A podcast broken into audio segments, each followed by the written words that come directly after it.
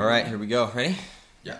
What's up, everybody? Welcome to the Real Deal Podcast. I am Matty Marshall, and I am pretty happy to have two young, up and coming, awesome pro players uh, from the Houston Heat family. Got Ronnie Dizon and John Woodley. Hello. How you boys doing? John, how you feeling, buddy? Feeling great, man. Yeah. Yeah. Ronnie, how you feeling? Pretty good. A little sore from uh, all the practice we've been doing this week, but Nice. So one of the reasons that you know we were talking a little bit off camera before uh, or off air before we started, but you know one of the, the things I love about your guys' stories is that you have kind of worked your asses off to get to the point where you're on one of the best teams in the world, um, you know, and you, you've obviously played well enough to stay on that team for two years. And uh, and you've both i- i- in separate times had really awesome performances when it counted, and I mean that's the whole reason we got you here, you know. And uh, and I think that a lot of guys out there really can kind of empathize and understand. It's like, dude, it is possible, you know. I mean, you can totally get on a top level pro team one day if you work hard enough and if you have that vision in your head and you're confident in your abilities Yeah. you know and uh, and i think that's the moral of the story before we even get into the Yeah. story but Yeah. that's what's possible you know Yeah. It is. and so uh, you know lj let's start with you how Yeah. how did you how how did you get to be sitting in this badass awesome house playing on one of the best teams in the world you know fighting through injury i mean how did you get to this point where did you start where are you from let's start off with that well, I mean, I mean, first of all, I've never thought that I would ever, ever, ever in my wildest dreams be out here doing what I'm doing. You know, um, I started off in New York, Long Island. Um, just, you know, like every other kid, went paintball with few of my friends. You know, just went out to. Uh, I actually was never a woods ball kid. I never started woods ball. I. Uh, so we're not going to pick you up on the uwl team is what you're saying No, no, absolutely not, dude. No, I am not. That is not my jam. I uh, started out playing indoor paintball, which was uh, Cousins Indoor. It was there was it was separated. You There was- started at Cousins? Cousins so you're a Long Island Cousins kid? I'm a Long Island Cousins kid. Oh, that's NYX. awesome, dude. Those kids taught me everything. I okay, know now, that makes that makes a little bit of sense Yeah, now. I totally yeah. understand where your competitiveness and your Yes. intensity comes from. Oh, yeah. and your style of play. I can get now. I the, It's, the it's a circle. little mix. It's a little mix of a few different, you know, parts of the U.S. But, yeah. Uh, so who did you come up under then? Like who who were you banging against over there? You know, to, to toughen you up before you got to this point. Okay, so I, I, I started out there. I uh, I was playing on. There was one side. It was uh, um, an X ball field, and I was actually practicing on. Well, we were playing. You know, it was my first time playing. We were playing on a. It was like a. I guess it would just be an airball field on the other side, right? So it was split up. There's two two fields, and uh, just playing with my friends. You know, playing around, and uh, we'd come off the field, play a game. It was just I loved it so much, right? So I come off the field, I'd look across the field and see this other field that was going on. It was like a, I guess it was a team practice night, you know, it was like a Wednesday night or something like that. It was like a team practice night, and it was just these kids that were just like super into it, you know, just shooting so fast, these crazy guns. It's just like, what is going on, man? Like they're shooting so fast and low at the same time. I was like, what is going on over there, right? So I just was so so into that, you know, and uh, I guess I just followed that, man. Like the friends I was with, you know, they I that I went with that night. We played that night, and then I came back by myself and How old were you at the time? uh, 14. Okay. 14, yeah. And uh, I came back and just just watched these guys play, man. It was like 45 minutes from my house. I had my dad drop me off for a few hours. Uh, same night as the next week, and just watched it. And then I uh, the week after that, I bought like an auto cocker. It was like four hundred dollars or something like It's that. a I man's saved gun right up, there. yeah. It's a man's gun. Yeah, I actually worked at McDonald's to save up for that gun. No way. Yeah, yeah. Wow. So That's dedication right there. yeah, there. exactly, man. It's crazy. Um, worked so hard for that gun, got it, went out there, just got smashed, you know. But I was a soccer player at the time, so I had the speed, I had you know athleticism and Mm-hmm. stuff like that. Um, and you know, they just actually one guy that worked there is the manager of the place. He he he just you know took me under his wing. He said, "These you got what it takes," you know. And you know he Which, built who was me the up. manager? Uh, this guy named Pete McHugh. Pete McHugh. Yeah, he was actually uh, he was kind of like the uh, I guess just kind of a guy that like would go to the NYX practices and help them out with whatever they needed. You know, like fill their pods. You know, like he was a good player actually. He taught me everything, just everything I needed to know. You know, it got me pretty good.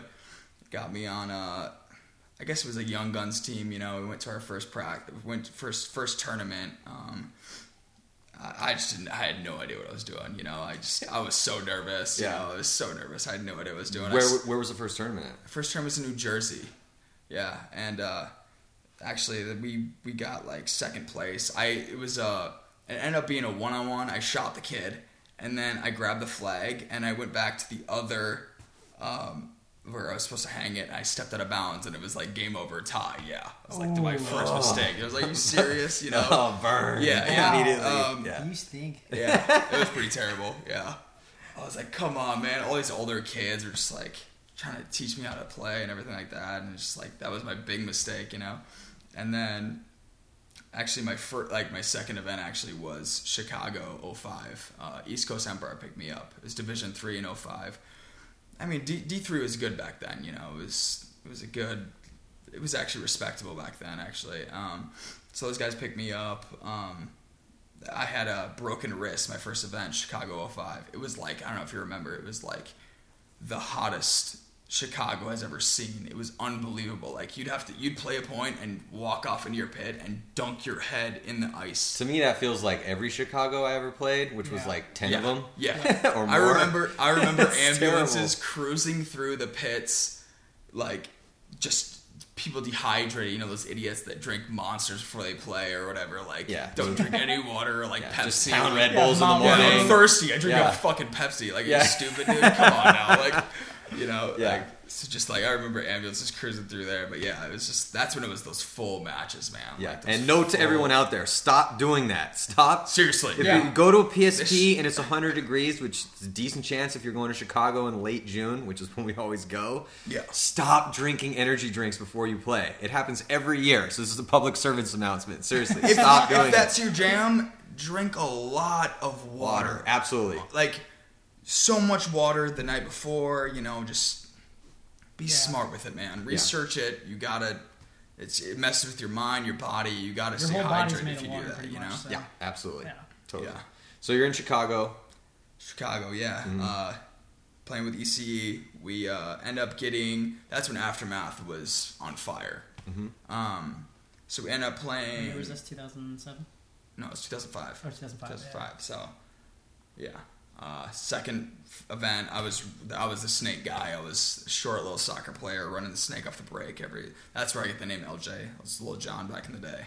Dude, I've known so many Little Johns over the So years. LJs Yeah. in the sport? Absolutely. Yeah, Yeah. Yeah. Turned Little Justin, LJ. Little John. Yeah. yeah. Yeah, there you go.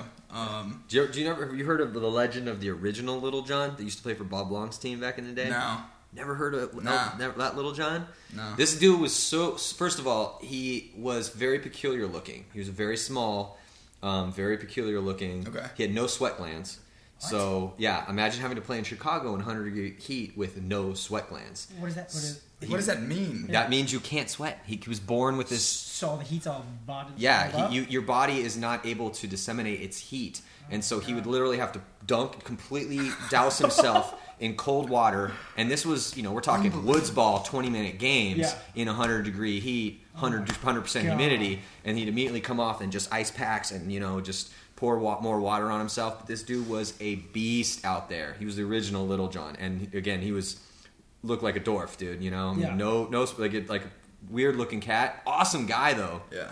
and uh, he was so good that anytime like because back in the day we would go play tournaments to win autocockers you know so it'd be like oh you know you're playing on whatever your 10 man team is but there'd be a local or regional 5 man and autocockers ten, 5 autocockers for first place if it was 10 man 10 autocockers for first place so you're like okay we gotta go get that money and That's how I made money when I was exactly a kid. Everybody that's right how I did it. yeah so we would and so we would always put a team in with our guys and then um, and then it was always like our guys and whoever our, our team was and we were always contending for first place Yeah. and then whatever t- it didn't even matter what other four were, dudes or yeah. what didn't matter if LJ was on the team and, and he was so good that Dynasty used to say kill the head and the body will die that's how they, they referred to him Oh, wow. you know they're like where is he going kill the head and the body will die like that's how good the first original Little Okay. John was huge threat. Okay. yeah. So and it's funny though, because like, and then even you know LJ from now Texas Storm, Justin Swartz, My dude, I he's like good. him. Yeah. There's a there's definitely a legacy of really good LJs in the sport. So I'm just saying, bro. You know, pressure. Live up to it. I gotta No- live up yeah, to you gotta live up to it. to A little bit. No pressure. I mean, hey, you know, to like the heroic,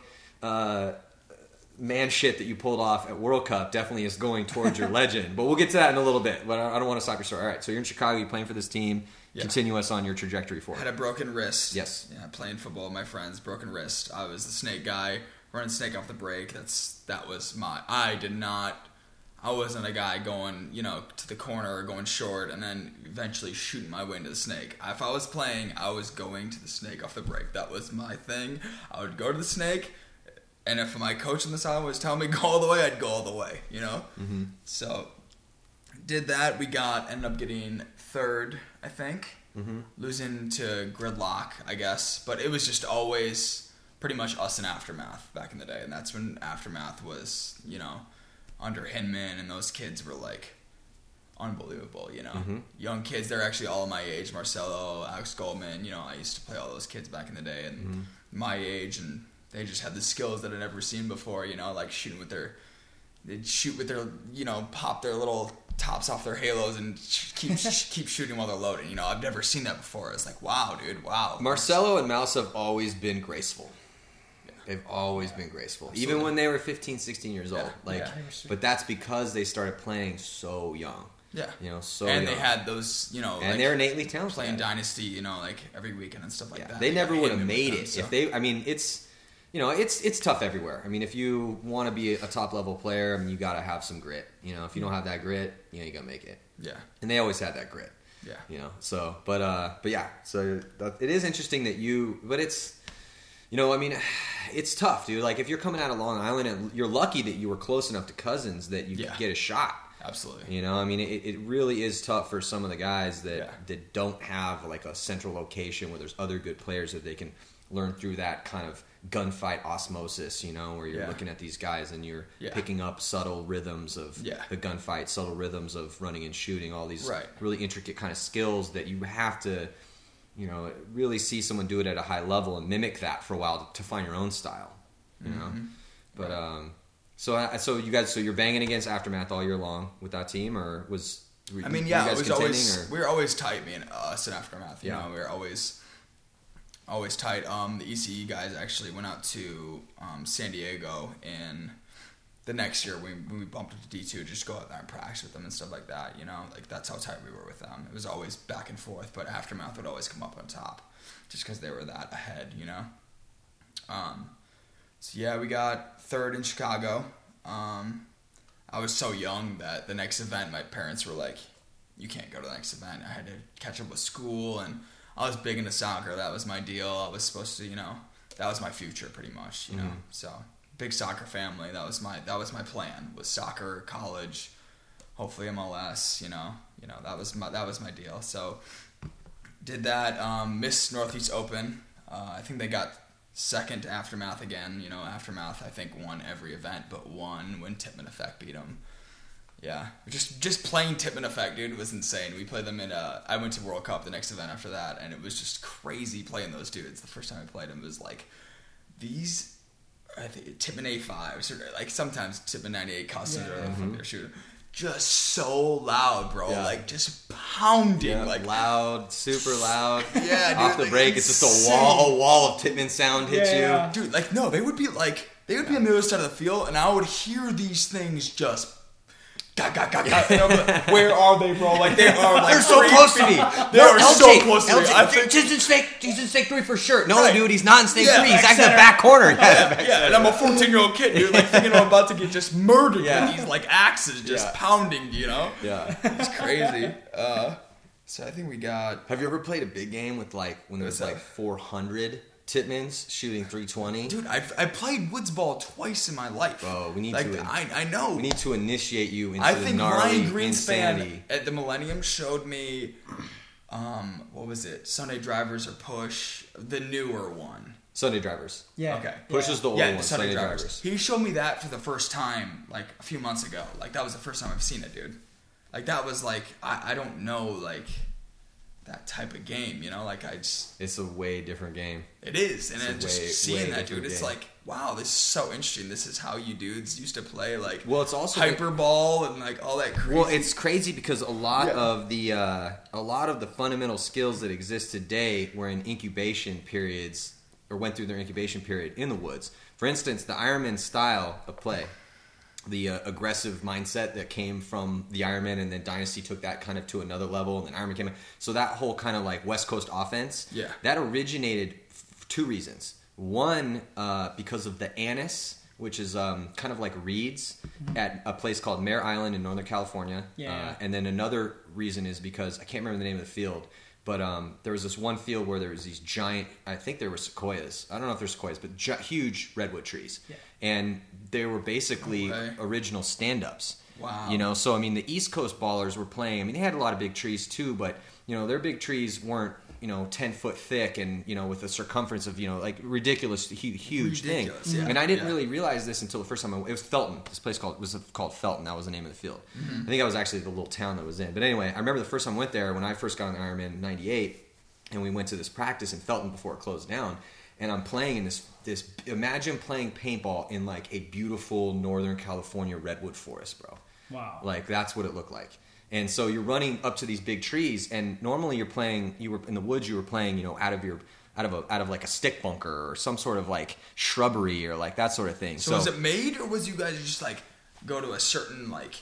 This was a this was an actual like commercial field that Okay. people could play at, Okay. and, but that was one of the practice fields they played at. And there was so Mare Island had these this anise, and still like this day, actually Clayton Kyle came down, was an old school Ironman, legendary dude, and he was like one of the original dudes on the OG Ironman back in the early '90s when that team first cut its teeth in pro paintball and kind of set the pace for things because they started whooping everyone's ass.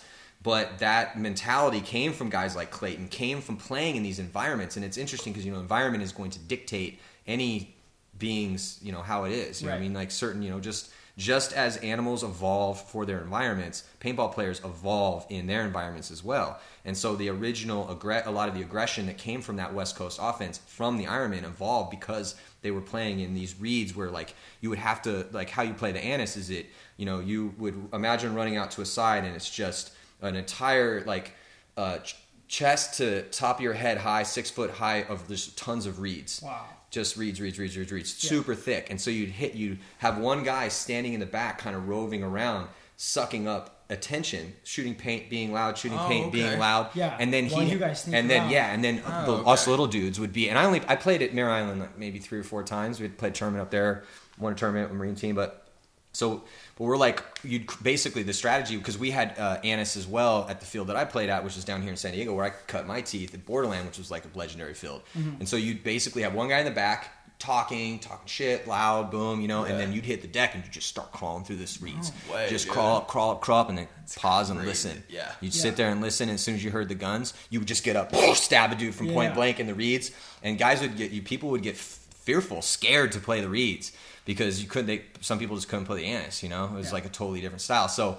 Kind of merging the, the, the crawling aggression of the anise with the stand up of these giant trees in Northern California, that's where that original style incubated. Insane, insane. You know, it's- and it's- that's like the, the the couple times I've played, it's just like so much fun, dude. Like Yeah. wow, dude. Like unbelievable how much fun it is. Like the type of play, you know, like when you go and play, it's just it's all business. Like when you Totally. play speedball, X ball, it's like business, dude. You go down, you.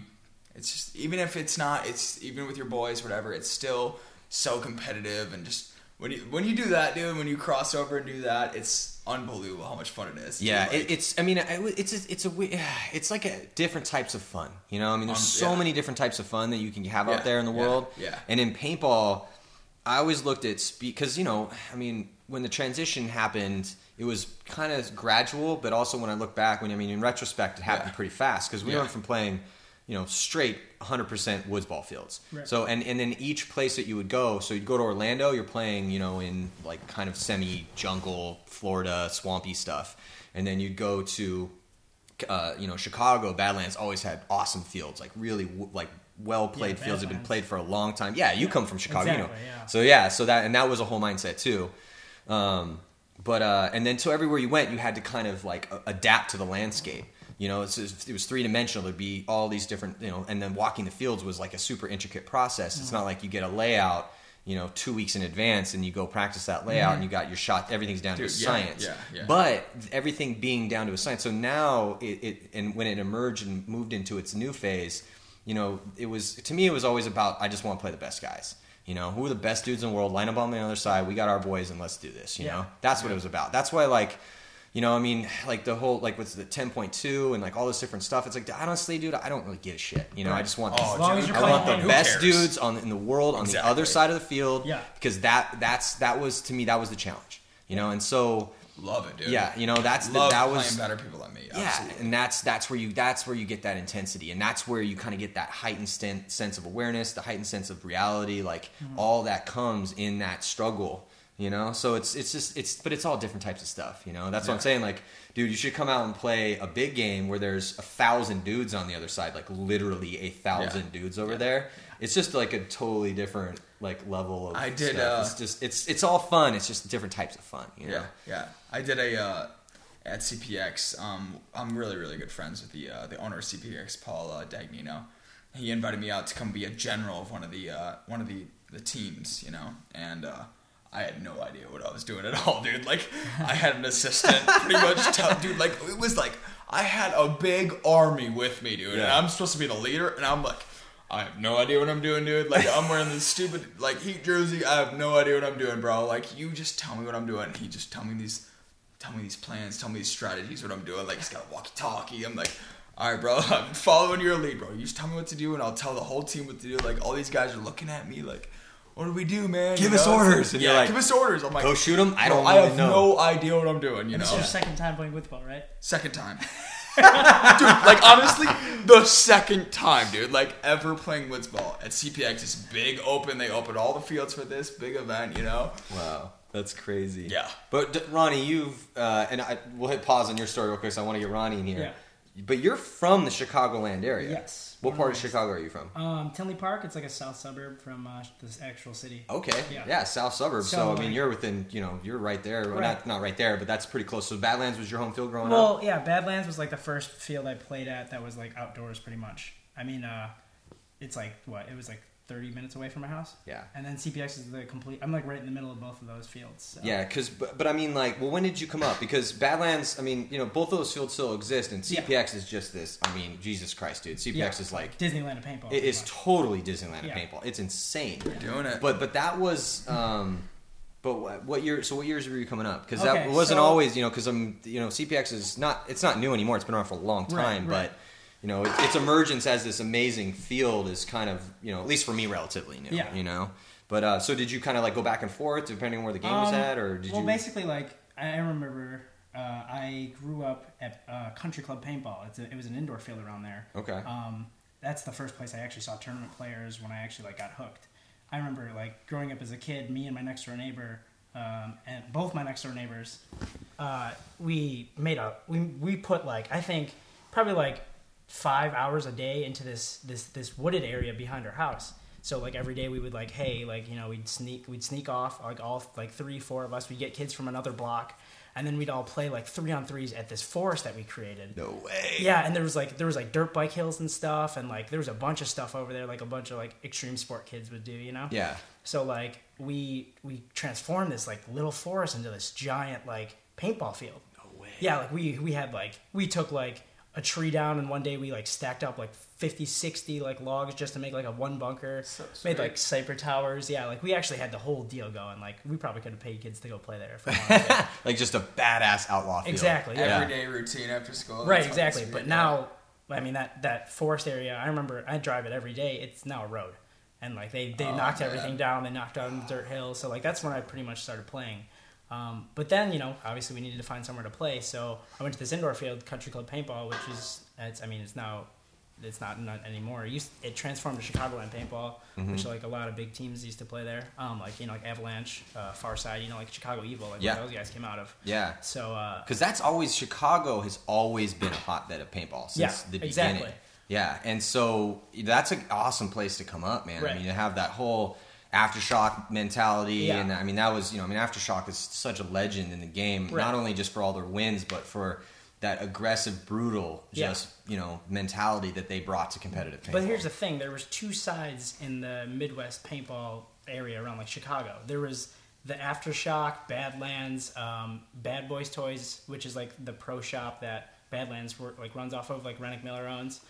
There was that, and there was the Warp Sports, kids who like there was Warp Sports, there was Country Club, the indoor field. Yeah. So it was literally two sides split, which I mean, like I grew up with the Warp Sports kids, so Okay. I, uh, personally I didn't. So you hated those guys. Well, I mean, like I mean, I know how I know how combative like Right. it gets sometimes when you have those warring kind of. Well, like here's the guys with like they have like Dye. Uh, you know, like that's a big sponsor again because of Aftershockers. All the kids at Badlands growing up with like Dye guns and like Dye gear, and then we're the Warp Sports kids growing up with like you know Bob's guns because they made like a Bob Long Dark Intimidator back in the day, and like Yeah. just like just like I don't know, just the warped like kids. So like that's that's pretty much what I grew up with. Like I Okay. mean, like guys like Danny Tiljak. Yep. Yeah, uh, uh, I mean, you know, some of those, like all the Avalanche guys, you know, Mm-hmm. like that's pretty much the, the era I grew up with. So, But that's really cool though because you know we, we do give a lot of airtime to that you know the, the aftershock side of the Midwest of Chicagoland that, Mm-hmm. Right. that whole side of paintball Yeah. and rightfully so you Yeah, know well, I mean, that was the bigger one, yeah. yeah. it was a big one but I'm glad that we're getting this story in here because that you know that that side of things too was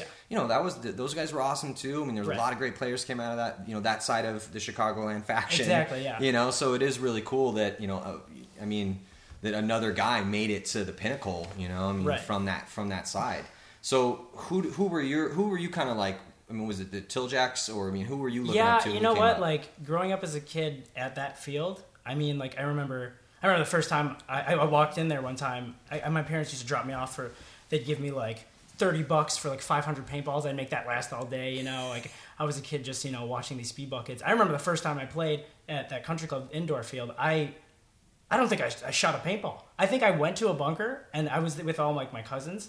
And I just look, and one time I got shot at, and I don't think I. I think I just sat there. I don't know, and I just kept going. I kept going. so I would blind fire. I'd just be that really scared kid. Like I was Still that horrified, horrified to get shot.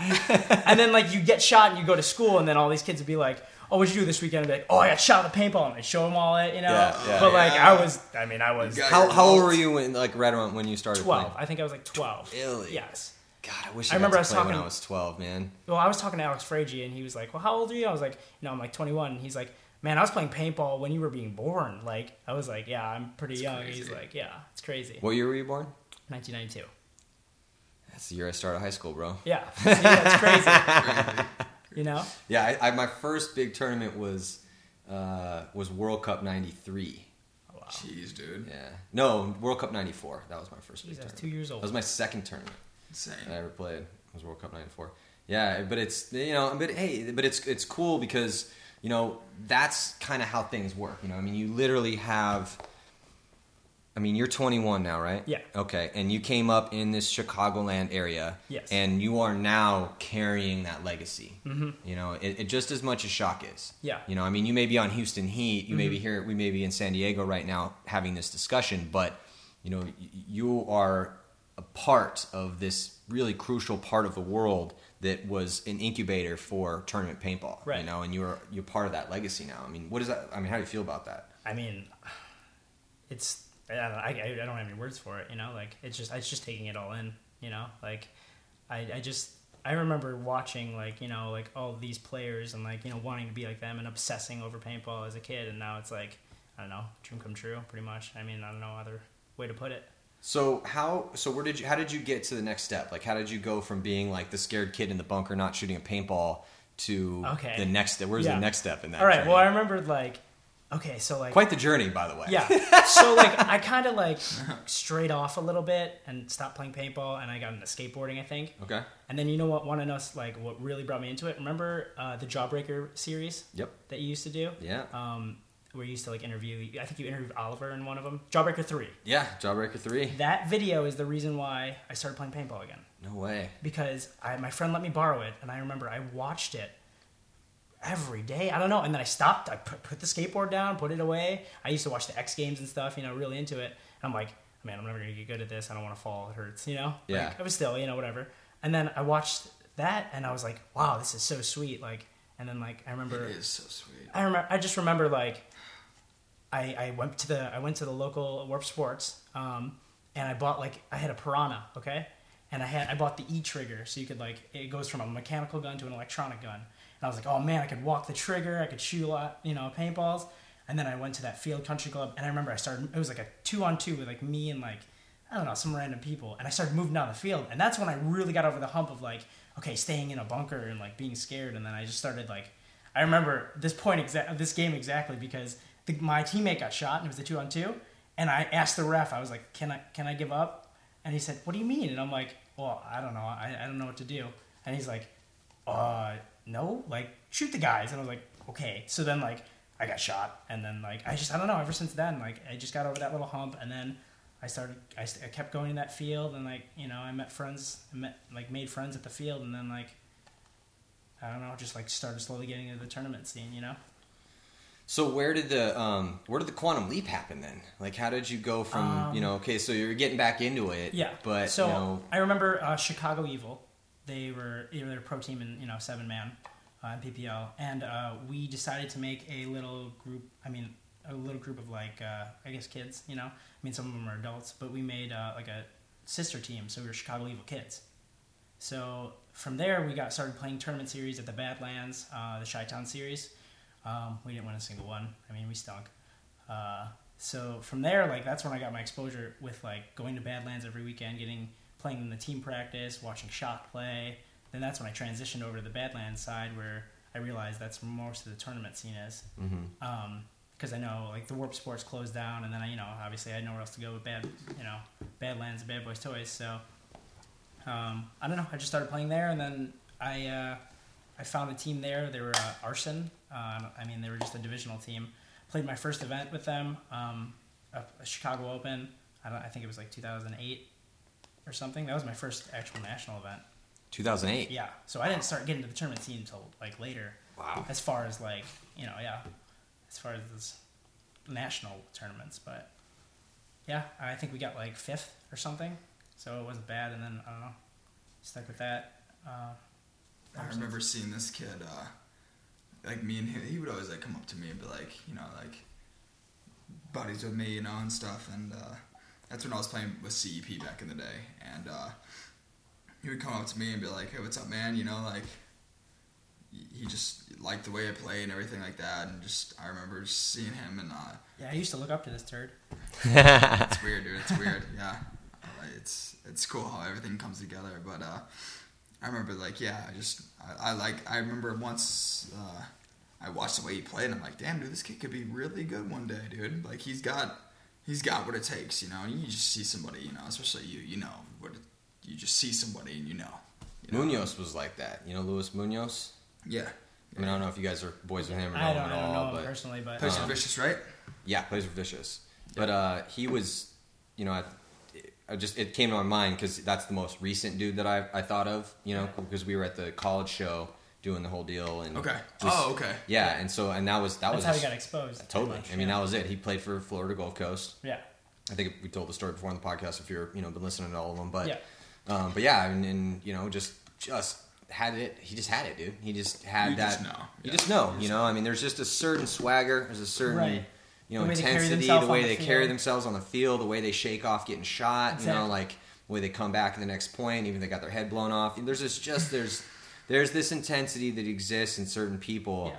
I've seen it. I, I've also seen where a guy where I was like, ah, I don't know, and then he ended up finding it. But but some guys just got yeah, it. you're You know, right. You're right. You see that sometimes. Yes. Like, it's just like that dude doesn't have it, and then all of a sudden you're like, okay, what just changed? But he, Right. you're right. Yeah, I but but that. some guys just have it, you know, Yeah, yeah, and yeah. Uh, and you know it takes you know, and then where they where they take it from there. But yeah, you know, I, I agree with you. Sometimes you'll see the you know see the dude and be like, all right, you know, these. And that's why honestly, like when because I do not know the, who the hell you guys were. Like when he picked you guys up and he came out, and I mean, I I, I heard a little bit, you know, like I'd mm-hmm. heard your name and I'd heard your name before, but I didn't. I know if somebody had asked me like even what you guys look like or how well you played, I, I would be like, well you know, one of my homies from the Midwest said they're pretty good. You know, Yeah. like that would be it. But then now I watch you guys play, and and I think we've each had conversations, you know, before, and where I was like, hey, I really like what you're doing out there, you know, because you know I, I saw that when I when you guys took the field and, and got your reps, and you weren't getting a ton of reps, but when you would get out there, Yeah. there would you guys kind of had that you know on field swagger enough that I was like, all right, well. They're getting going now, but man, you give these dudes a little bit of time, and like they could be wrecking shop out there. I think what helped with that a lot was, you know, going back to uh, like our, you know, our basic like story is just winning um, well, one World Cup, a Division Two with Sarge and Distortion, and all that. But uh, winning Vegas, I think, was just the big. I mean, that was my. I played DC with Aftershock, and uh, you know that was we we did pretty well. Um, my first point I played, um, I won a. If it was a three on one, Three on one against three on one, yeah, versus excessive, yeah, yeah. Yeah. Who was left? Um, okay, so it was. This is the point, dude. This is unbelievable. It was. Um, I remember watching this. I was just. I mean, I wasn't that on. shitty I was on. they have. Yeah. I was on Aftershock, or I wasn't on Aftershock until Vegas. That was my first pro event. But I remember sitting in my. Good, good first pro event to get on the team. That's what I'm saying. I remember watching it, like watching the webcast, like I don't know, eating like a sandwich or something, and then like I. I don't see him like on the field, and then I finally get to see him play. I'm like, oh, you know, I'm real excited because my boy's getting some playing time. And then he pulls off like a three on one, and I, I think I, I threw my sandwich in the air, and I was like, whoa, like nice, like nice first point, man. Yeah, it was just. It was well, talk me through that. What happened? Okay, so um, so Friday, um, uh, it was they, they had their seven. You know, I was fine with that though. It was my first pro event. You know, it was it's fine. I'll deal with that. Um, it was whatever seven guys there was, but um, pretty much my spot was Drew Hire. Drew Hire had my spot. You know, um, I mean, you know me. I just I pretty much can just put me in anywhere, man. Like that's I just want to play. I can, Yeah. I, I just know where to play everywhere. Just Whatever. Send me up the center, back corner, whatever. I don't care. Just get me in there. Whatever. Yeah. Especially back then, my shoulder was fine. I could play the snake. That was my jam, pretty much. Was Yeah. either the snake front or behind the snake, you know. So uh, this the other six guys were just so solid. It was like, okay, I'm not gonna pretty much take their spots, you know. But Drew Hire was the guy that I was like, okay, I th- I, I think I could play better than him, especially because he was just getting shot a lot going to the spots he was going to um, Friday. And then Saturday, he was doing the same thing, man. Same jam, just getting shot a lot. And then I'm like, hey, uh, I didn't say anything. I just kept quiet. And then eventually, all the guys to Sarge and was like, Sarge, put LJ in, man. You know, it was our, it was our pretty much deciding game versus excessive. And uh, if we would have lost this game, we would have not made it to Sunday. And uh, they put me in, and I was playing behind Drew, uh, Drew Templeton, my boy, and uh, everyone else gets shot. It was uh, three on one, and uh, I move into the snake one. There's a guy right in front of me. Into the he's in the snake. He's pretty close to me. I one hand him out of the side. I don't know. I don't know. No don't- way. Just Yeah. straight. Ah, just one handed. one of those moments. Dude, Yeah, like, hey, you know, like it is just nothing can matter, but I am not getting shot, and I'm shooting everybody that's in front of me, pretty much. Tell me if this happens to you Yeah. too, because you know, in, in, in any time I was ever able to pull off something miraculous, uh, there was in a couple. I mean, some of them you had to work for hard, but some of them was kind of like um, how a poet would describe where the poem came from, or Yes. a music, Yes. or, or a musician No thinking. describing where the song came from. It was almost like. You know what? I, I I may have been the physical body doing this, mm-hmm. Yeah. but it just it was the muse. It's you like know? you get It just- taken over. Yeah, totally. Because it's like, and everything you can't miss. Everything clicks, and you can't miss. You're not And thinking. You're not even thinking. You're, just not thinking. operating in that perfect. Right. It's the zone. It's that quote unquote Right. Zen zone where you are literally just operating on another Yeah. level, Yeah. and you have you're so confident. And even though the chips are stacked against you, you're just chalking up bodies, dude. You're Dude. just Yes. one shotting dudes. The timing's perfect. You're like, bam! I just own that dude. Well, somebody else. That guy's got to be in the open right Yeah. there. Psh, Whip over, but shoot that guy, Right. and then oh, like this, This guy's, guy's over there. gonna I'm gonna run that guy Yeah. down. You know, just is. I mean, is that just me or No, uh, that- right? I'm feeling like Yeah, that. absolutely, yeah. That's exactly. so was it what one of those moments? Dude, he popped it like I was in a small little. It was a snake one with a little tiny cake, and he was in like our snake with a big like one of those like box things they had. You know, like he the was bricks, yeah. He was owning that thing, Yeah. right? He popped the top, and I was peeking my head out with my gun like this on my waist, and I blasted him popping the top. So I shoot him, go into snake two, look inside, and I see Rich Telford and like in, in a can in the back, like in the back of the field, and I shoot him, and then all of it, like exactly what you're saying, I didn't even think. Went to their snake, their snake one, looked inside, and Aaron Foley was the last guy alive. He thought the game was over, He's going to grab the flag. and I was just peeking my head out, looking at him, and he just thought I was his guy. He looked at me. He looked at me, dude. he looked at me and went, "Oh, okay, we're good." Running for the flag, and I blast him. Oh no Oh, yeah, exactly what you're saying. Just not even a thought in my mind. I thought I'm gonna go to their snake, and that dude on the other because I remember hearing the kill count before everyone else died that there was uh, kill kill four or whatever G four, and I went to their snake, shot that guy, shot that guy, and then I knew there's one guy left, and he was on the Dorito side. Went to their snake, looked inside, and I just peeked my head out, and he just, he literally looked at me and like he looked at me for a second, and then ran towards the flag, and I just blasted him, and I was like, "We're going to Sunday," and that put us into Sunday. That's tight. Yeah, dude, that That's was my great. first pro point ever. You know, Wow, yeah. that's insane. and then yeah, we ended up getting fourth or whatever it was, and then Vegas is just what really set it off for. I mean, Yeah. not just me and Ronnie or Nick, but Houston Heat, dude. Like that's what I think just set everything off. You know, Yeah, especially with Sarge point. and everything, dude. Like that was just So how? Yeah. So talk to me about that. You know, because I mean, you know, Houston Heat in the, in the span of two years. I mean, you you guys have literally won four out of ten events. That's a ridiculous average, bro. I mean, that's Yeah. I mean, hitting 400 in the pro leagues, dude. It, that's rare. I mean, that that's never happened before. I mean, three events in one year. I mean, yeah, you guys didn't have two, the 2013 season wasn't your 2012 season. You could argue that the league itself got stronger, um, and then I think the, it was because of us. I think that. I well, think that's, I'm glad you're saying that. I, w- I would agree. You know, I was just. I mean, I'm. I, I, I'm not saying it wasn't. I, I do agree with you. I think that it was you guys, but the, I feel the league did get stronger. Absolutely, Um, yeah, I think that's unarguable. Of course. So I, I didn't want to put it. I, I would not put it completely on you guys. No. I mean, yes, I, I do feel that the team did not play as well in 2013 as it did in 2012. Obviously, you guys won three events instead of one. Right. But still, you won an event, and um, but you but you didn't have that meteoric performance that you guys had in 2012. But we'll get into that in a second. But but take me back to the origins of Heat. Like how, from your guys' perspective, did this kind of ridiculous story begin? so we beat Ridiculously awesome story. We beat, I mean, basically, we on uh, NPPL we we go five and three or whatever. We barely make it into Sunday, and then we end up whatever getting into the finals, beating Impact, and then getting into the finals for Dynasty, and then winning that, which is just unbelievable. Like underdog story, like uh, seven guys. You know, like that's You could put that roster on paper probably against that dynasty roster, and every single time, every person you ask, I guarantee would probably say that we would lose 100 percent of the I time. mean, aftershock back then, dude. Like, Yeah, I mean, we owe it all to Sarge and because the- the- Aftershock was having a rough season, you Right. know. Yeah. really rough season. I mean, I remember. Yeah, yeah, exactly. And then just that NPPL squad that that's what I'm saying Scar like Sarge put together, dude. Like and he just the way we practiced and everything. So was- Sarge put the Shock squad together for he- that event He ran he was the owner of the NPPL squad. So he yeah. of Aftershock in the Yeah, NBA? Oh, yeah. Aftershock, yeah. That was not Rennick, that was not Badlands. that Rennick did the PSP Sarge. side.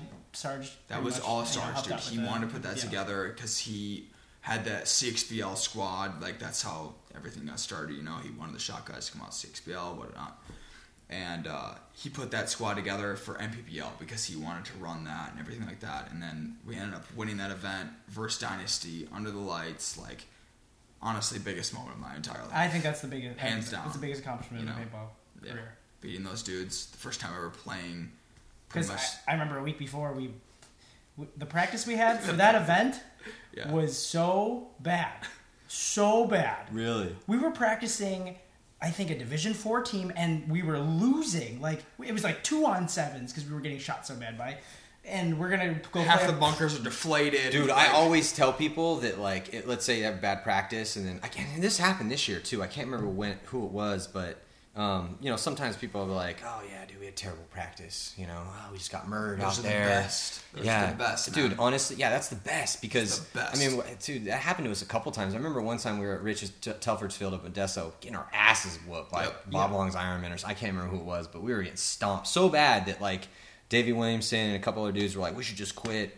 You know, Davey's a hardcore dude, but Yeah. I mean, he was getting frustrated. A lot of guys were getting frustrated, and uh, and they were like, "This isn't even productive," you know. And we were like, "Come on, let's just get let's just get through the day." But that beating that we took, man, that was that was the best thing could happen to us because yeah. we went into the next weekend out for blood. I mean, Yeah. we did not want that to happen to us in front of everybody, Right. And we stomped everyone's nuts in that tournament and won Chicago, you know. So it was like, and I and there's there I can't remember, there's a couple other events that were like that too, but dude, you know, I mean, that's why. But that takes that experience to get that, you know. I mean, a lot of times people think that. Okay, we had a bad practice, we're not looking that good, and they get that the demon starts barking from your ear like you suck, you guys are terrible, it's not gonna work, you know, and you can't listen to that son of a bitch. Yeah. I think every event we won, dude, we got smashed. Like we, we like not even like making our bunkers, dude. Like we were just getting two clipped off one side. They got like a the whole side to go. You know, they're just rapping and just murdering us. That's that's every event we won was like that. We never won an event killing it in practice ever, and I loved it, dude. Yeah, like that's not a just practice that's how you gotta learn, I'm talking about Houston Heat. We are like, I mean, like, the last two years, we we stunk in practice. Really? Yeah. Like I, I mean, like we would go. I think we played um, VCK, their Division One team, and they were just whomping on us all day before we played uh, the Galveston slash Phoenix um, event. Yeah. And then I mean, go we got second then first. Yeah. You know, and we we were playing uh, Division One caliber team, and then we go up against you know teams like Damage and whatever. You know, I mean, I don't think we were. I mean, I, I don't know what to say about that. Like, Yeah, it's much. well, you know, it's it's a diff- it's a different thing, man. I mean, practice is different than the tournaments. It's Yeah. the paint is different. The you have gun techs there. The the uh, the whole mental aspect of Yeah, it is yeah, completely what it is. different. There's Yeah. actual refs there. I mean, you know, there, there's so many. You know, it, it's it's completely different. It's not even the same thing. You know, it really isn't. And that needs to be thought about. I think when you're out there playing. And and actually today when we were out at your practice, and I was really impressed by the positive vibe you guys had. Dude. It was so impressive, and it was funny because on in the car ride up, I was thinking, man, I was like, you know how cool it would be, and I and actually I was thinking like that I wanted to put this together, Yeah. is it and and film it, but I want because I thought it would be like a really cool thing I think to actually do was to have a day where and it's different because when you're at team practice, when you're at team practice, there's a lot at stake. There's spots at stake. There's your coach staring at you, judging you. Everything is being cataloged in somebody's head in one way, shape, or form, and there's spots to be won, spots to be Especially lost, half a new team, half a new team. There's all yeah. of this, this you know, stuff, Yeah, and yeah. and so I was, uh, I was thinking, I was like, it would be great if we could put together a day and just, you know, get 10, 15 guys out and just literally paint the picture like this. Be like, look, here's the deal. You can't make any mistakes today. And, and it would be like guys from different teams, you know, it wouldn't be like just all one team. We're going to come out, you know, bring a couple dudes out to coach. And uh, today is going to be the most positive day that we could possibly make it. You cannot make a mistake today. You're only going to get positive criticism all day long. There's no such thing as a mistake. If you see a move, make it. You want to do something crazy, do it. You know, you want to try something new, do it. That's what today is about. It's about growth. Yes. It's about getting out of your comfort level and trying to do something you haven't done before, and knowing that you're not going to get shit on. You know, I think that that would be a really helpful thing for a lot of guys because you know in practices a lot of times guys hold back a little bit because they're scared to make mistakes, scared to fail. And I think that fear of failure really holds back players from achieving that zen moment, you know, that that being able to play in the moment and get all the variables and not be scared to to, to screw up. You know? And it was funny. So I'm I'm having this conversation with uh, Darren, our technical director. I was like, hey, what if we put a day together where we just like some cameras and had brought some coaches out and just brought some guys from different teams and you know up and coming players and just had like a just a straight like overwhelmingly positive day. And he was like, "That's yeah, we should totally do that." And then I roll up to your practice, and you guys are literally doing that For at you. your practice for Yeah. your own team. It was awesome. There were mm-hmm. your coach isn't there. It's just you guys, and it was like the I, you know I'm a big believer in energy, but the positive energy. I'm not saying this is like some lame Yeah, bullshit. the I'm dead serious, dude. Yeah. I w- it was really kind of cool to see this like overwhelmingly like po- like positive intensity coming from you guys. Yes. Right. That was really cool to see, man. That was impressive. Yeah. And this- you know what? I haven't seen that in two years, dude. It's just To be completely honest, yeah. the chemistry is just everything that just the players we had and everything like that. You know, I'm not just the players we have right now is just unbelievable. The chemistry we have and the just all the time, dude. Like it's just unbelievable the ten we have right now. It's just so amazing. I, I have never appreciated a team I've had in my life like this right now. It's Yeah. just I think so perfect. we were perfect. saying it all this week. I mean, like I was just talking to LJ like the other day. We were like, I don't know what we were doing, but like I was like, I'm excited, like really excited to go play tomorrow. And he's like, Yeah, like I haven't had this excitement since like, you know, like for a pretty long time. Like excited to go do drills. You know, like I mean, yeah, you know, later on in the year it might like get like exhausting, but still, I, I'm happy with the, the team we have. We right now. all want each other to get better, dude. Like, Yeah. and it's never been like that. It's never, ever, ever been like that. Like, yeah, we've the past two years, you know, like we can't take anything away from that. Like, we've learned so much, you know, from everything we've had, especially the Russians. Like, they've honestly just completely done a 180 on everything. Like, the talent we have, you Right. know, like they've just molded built our game pretty much. Absolutely, but it's just it's just the team we have right now and the chemistry and it's just I, I want to win with this team, dude. Like that's just that's just how it is, man. Yeah, because I mean, it was there was a big question. I mean, dude, honestly, some people didn't even know if Heat was gonna be a team this year. You know, I mean, I thought Right. that too, bro. Like yeah, I mean, no one knew. You know, I was scared for a second, too, and, props know, to all Randy for stepping up big time. But Absolutely. you know, but it, but there Always. was big there was a big question out there because it was like, okay, well. You know the Russians are leaving, and you know you know how the you know the drill, guys. I Yeah, mean, you know, this course. is this isn't anything that this is new, but it Yeah. was like you know a lot. You guys are like, oh well, he's so good because they got Fedorov, Mishka, and Sergey out there slaughtering everybody. I mean, they have 250 kills or, or four, 450 kills between the three of them, you know, and everybody's heard that. Yeah. But um, but I think that that is that is true in the sense that they are really good and they did put up those numbers. But when you look at the depth of the team and and also when you really break down, I'm, I'm a big fan of this and I preach it all the time. But you have to look at positions, you have to look at situations and what certain people have done in certain situations. Like you and Sam pulling off that crazy point against the Russians uh, in the beginning of your entire Phoenix. Heat career in Phoenix, Phoenix. yeah. That was man shit, man. That was really impressive. It was a clutch performance. That was actually the first time I was like, who is this LJ kid? Yeah. You know? And uh and there's been those situations. I mean, Nick getting not a lot of points, but dominating when he gets in. You know, I mean, there's you know, so it's more than just those guys out there getting all those kills. I mean, yes, I will I will totally give them their props and sing them their praises. They totally deserve it. So when they left, everyone was like, Oh my god, what is Heat gonna do?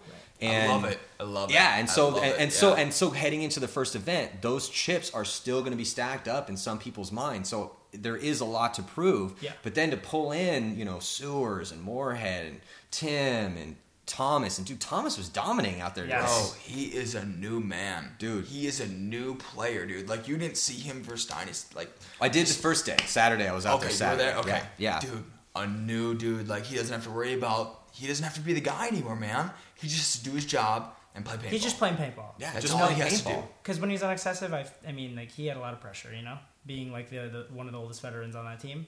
Yeah, and their and like their impact player it was him and Exactly. Riley. You Exactly, know? right. And it was tough because you know, and they didn't get on the webcast field a lot, you know, last year. Um, but when they did, and uh, you know, I mean, it's you know, they get Riley and Thomas up real far, or one of their other guys, and then Thomas played it too. But then, it, but you could just see, like, you could see. I mean, I, dude, I've been watching Riley play for ten years. I've Yeah. been, I played with Thomas forever. You know, I mean, I've known these. I mean, I know Thomas a lot better than I know Riley, but I mean, Right. I, I mean, dude, Riley's been in this game for a long time. But you can see in their body language the the, the Yep. franticness in trying to produce Absolutely, kills. dude. Are you kidding Yeah, me? yeah, Yeah, I mean, everybody saw They're that. trying to do a Yeah. They're too trying to do too much, Yeah. you know, and so that would cause them to get dinked out, or you know, It just gets them out of their own game. Totally. And so when I was watching Thomas play on Saturday and watching him play today, it's it, you could see the way he was looking at the game was just like you were saying. It was like, look, I'm, I'm a soldier. I'm going to do my job. I'm just going to play the game. Right. And I don't have to worry about anything else. And so that's, you know, there's to me the reason why Heat's so interesting this year is there's a lot of questions to be answered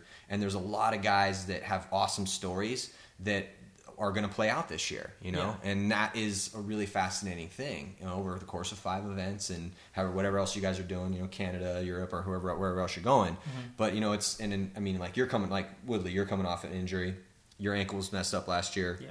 How's Thomas going to come out of the excessive program?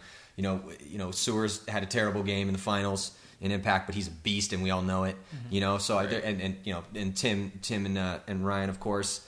You know, how are they going to fit in? You know, it's the Philly guys coming back together. There's just so many storylines with yeah. your team, Yeah. and then to come out today and see this really impressive, you know, really impressive, like just. I know it sounds kind of corny, but dude, you had a ridiculous positive vibe out there today, and it kept yeah. going the whole day. You Oh, know, yeah. it was Yeah. it was really cool. I mean, somebody would you know, shoot, hey, did you shoot me? Oh yeah, cool. Hey, be great game, bro. You know, like, and it was just this. It was really cool, and everyone was playing pretty good, and it was it was just what I would want to see in like an ideal practice, really. You know, and that was cool. Where did that come from? Is that something that's just evolved organically? Is this intentional? Did Randy say something? Did Jason say something? Is you know it just what? or- It was. what it's all natural. Really? It's all Just natural. straight because, Dude, yeah. You know, we when we got together, I, I, had just so much positive vibes. You know, we've been saying positive a lot, but Mm-hmm. a lot of positive vibes from every single person. Constructive criticism. You don't have any. You know, nothing, nothing too out there. You know, with everybody, they're all like. I think I think all this chips stacked against us is a lot of motivation for us to you know be positive and you know I, I like it. I mean, I like it personally, Mm-hmm. and yeah, it's just you know like Tim, you know Ryan, all those guys. You know, they're they they played together before. Everyone's familiar with each other. Thomas is an instant plug-in, and I, it's just it's all coming together really well. How do you think playing time is going to work out this year? I, I honestly think that last year, just having the squad we did and everything like that, is just I know it's a tough question. Dude, I mean, honestly, like Ronnie is a phenomenal player, and I think that all the guys we had, I mean, like of course the Russians are s- unbelievable, but like the the, the guys we have are so so so good, and I give a lot of credit to the Russians. They they just What, Beat spe- on us, what dude. specifically, there's like, be, other than beating on you guys Yeah. and having to get better just because it's like, okay, well, I'm gunfighting Fedorov again, so I better love get it, better dude. at I this. love Right. I, that's what I want to gunfight people like that. you Yeah, know? no, totally. Actually, when people Yeah. used to ask me, like, after I'd been 14 years or whatever into the game, and they're like, "Why are you still doing this?" You know, I my answer literally, because I would ask myself that. I mean, everybody asks themselves that, like, "Why am I still doing this?" You know, you see it on Facebook or you talk Yeah. to your buddy, and it's like, "Oh, you know, this happened or that happened," and everyone's always pondering whatever it is they're doing in life and where their next step is. And I mean, you know, that's just natural. That's just human nature.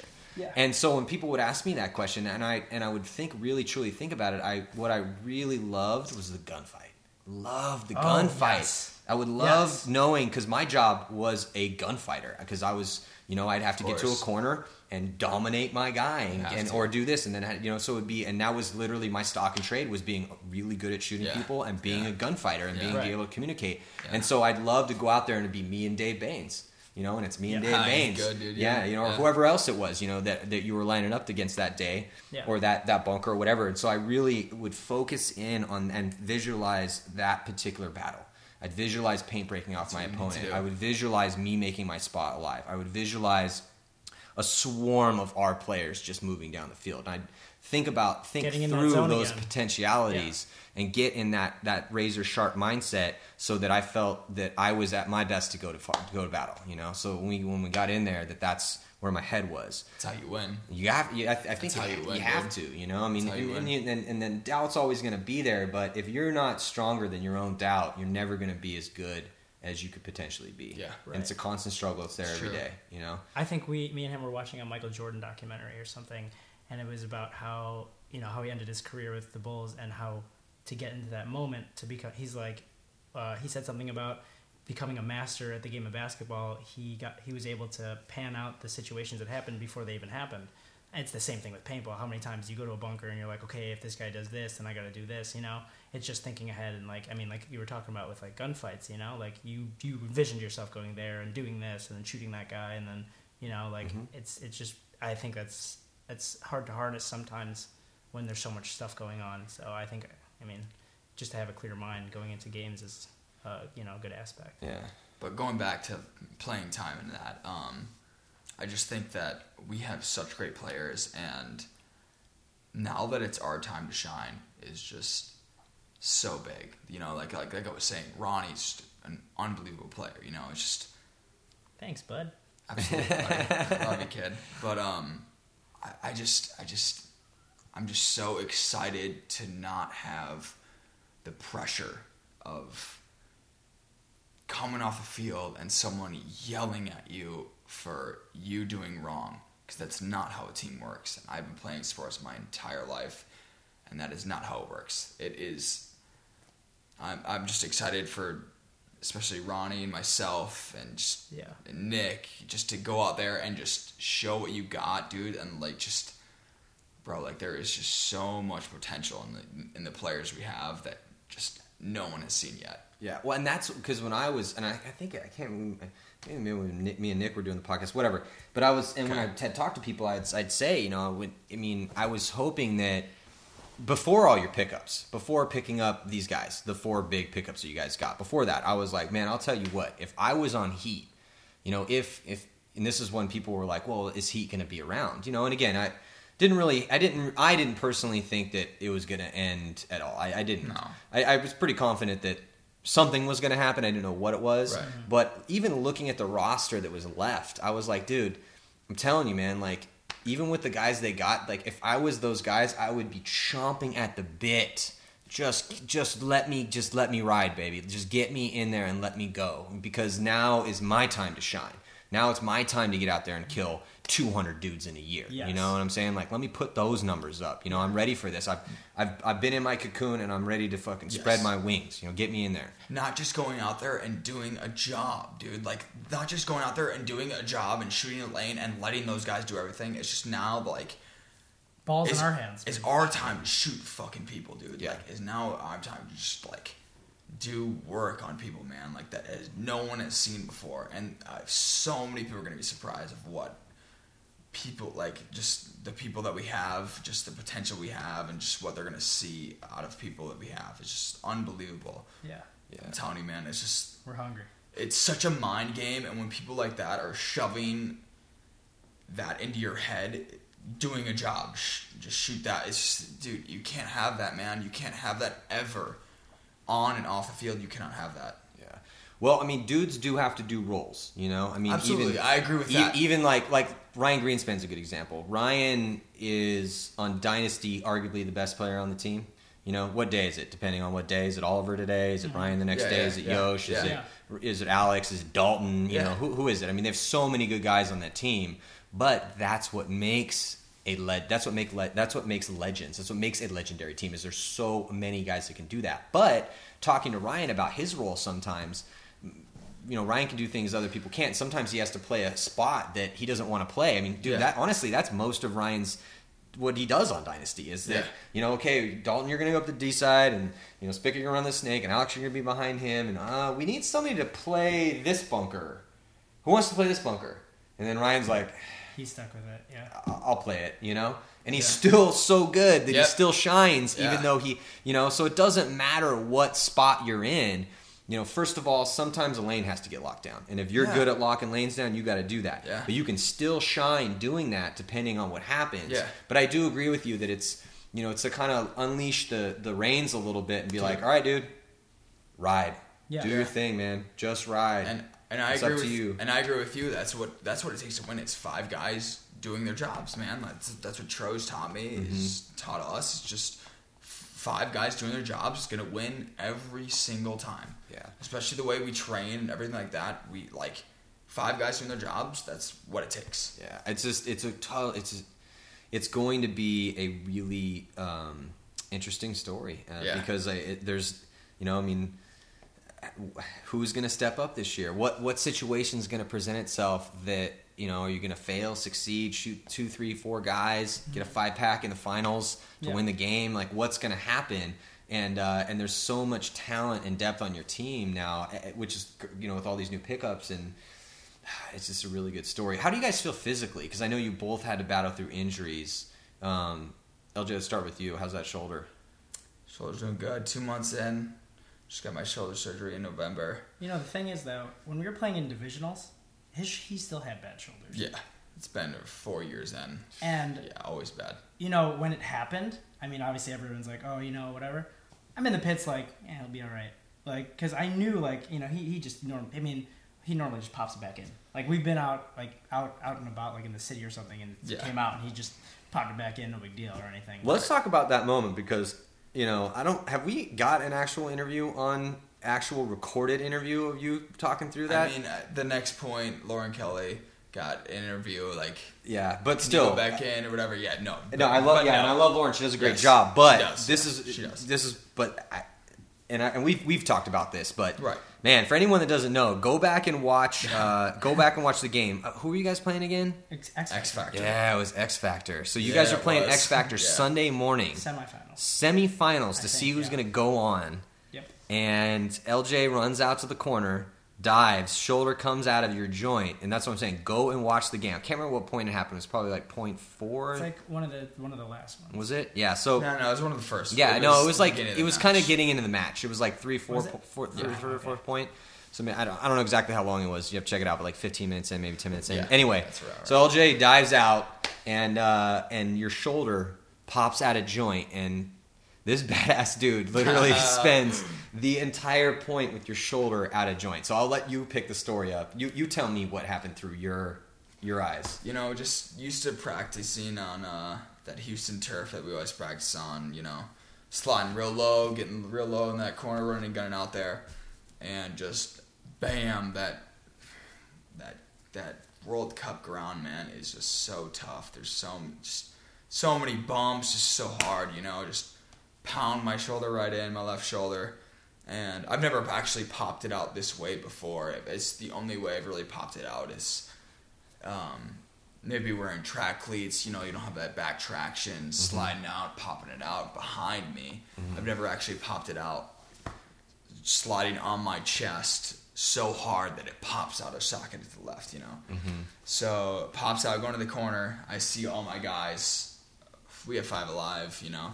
I look at the kill count in the stands, just so, just so out of it because it is just. I've never actually popped it out this hard before, you know.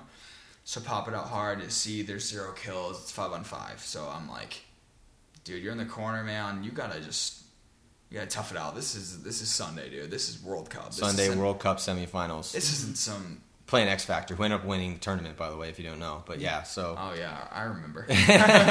not you, but uh, yeah, people yeah, of course, yeah, yeah. Um, so yeah, just doing that. Look up, it's five on five. I'm like, dude, I'm in the corner. I made it here. I gotta, I gotta, I gotta stick it out, man. You know, this is, this is. I've not worked this hard, you know, like for all year for this shit, you know. So get there, and my my gun's probably two feet behind me. That's how bad it was, you know. Um, so just st- sticking out right when it happens. Um, the ref comes around and is uh, he's like, "Hey, bro, is, let's let's let's go. I got you, Brian. Just- I'll call you out. We'll walk out. You know." I'm like, "Hey, man, I gotta stick it out. You know, I'm I'm good. I'm good. I can get it back in." So I'm trying. That's to, literally what you told him. You're like, I, I- can, I can put it back in. I can put it back Don't in. call me out. I'm, I'm, I'm like, fine. dude, I'm like, yeah, it's exactly what I said. I'm like, bro, don't call me out, please, please, please. Yeah. Just, just let me stay in. I got this. So I'm trying to crank it back in, dude. You know, and I hear Snake One, and he's shooting cross field at me. I don't know if it was my mirror or the Dorito One is shooting at me. So I'm like, I, I gotta stay tight. I can't stand up, and you know, I re- usually just dangle my arms, kind of, and it just usually just slips right back. Because that's what it looked. But it looked like because you're you're in you're getting shot at. You're in the corner bunker. I mean, that's a hot spot. You know, a lot of paint's coming in. So you're trying to stay alive. It looked like you were like trying to stay alive, but, but bend over as much as you could to See, yeah. it and get it back in, and it wasn't going. And you could Right. see that at a point, like you'd go over and try to put it in, it wouldn't go, and you'd be like. Oh man, Yeah. really? Yeah. Really? It's not going to go back in, huh? Okay, Right. all right. And Right. you kept trying that. Yeah, yeah. If you see at the end of the point, I, I, when the point's over, I do that and it comes right back in. Yeah. So I'm trying to do that, but I just there's so much like Paint there's so much pressure on me. Yeah, there's so much pressure on me Pain, that I can't. pain, people screaming. Yeah, there's so much pressure on me that I can't stand up and put it back in. Yeah. So I'm trying to just do it how I've seen other people do it. Is just yank it back in, dude. Yeah. Just trying to crack it back in, and that is just making it Worse. 50 times worse, dude. I've never been in so much pain in my life, honestly. Like, that was just awful. Like every time I try to I try to crank it back in, it would make it so much worse, bro. Like unbelievable. Meanwhile, people are coming in the pits, you know, getting shut off from our team. Like they like, I remember Sam walked in. He's like, I don't even know what he's doing back there. He's not even shooting his gun. But they're just like, just like I don't know why. I don't even know why he put him in. He's not even doing his job. Like, then they realize like his shoulders out. Like, yeah, yeah, yeah.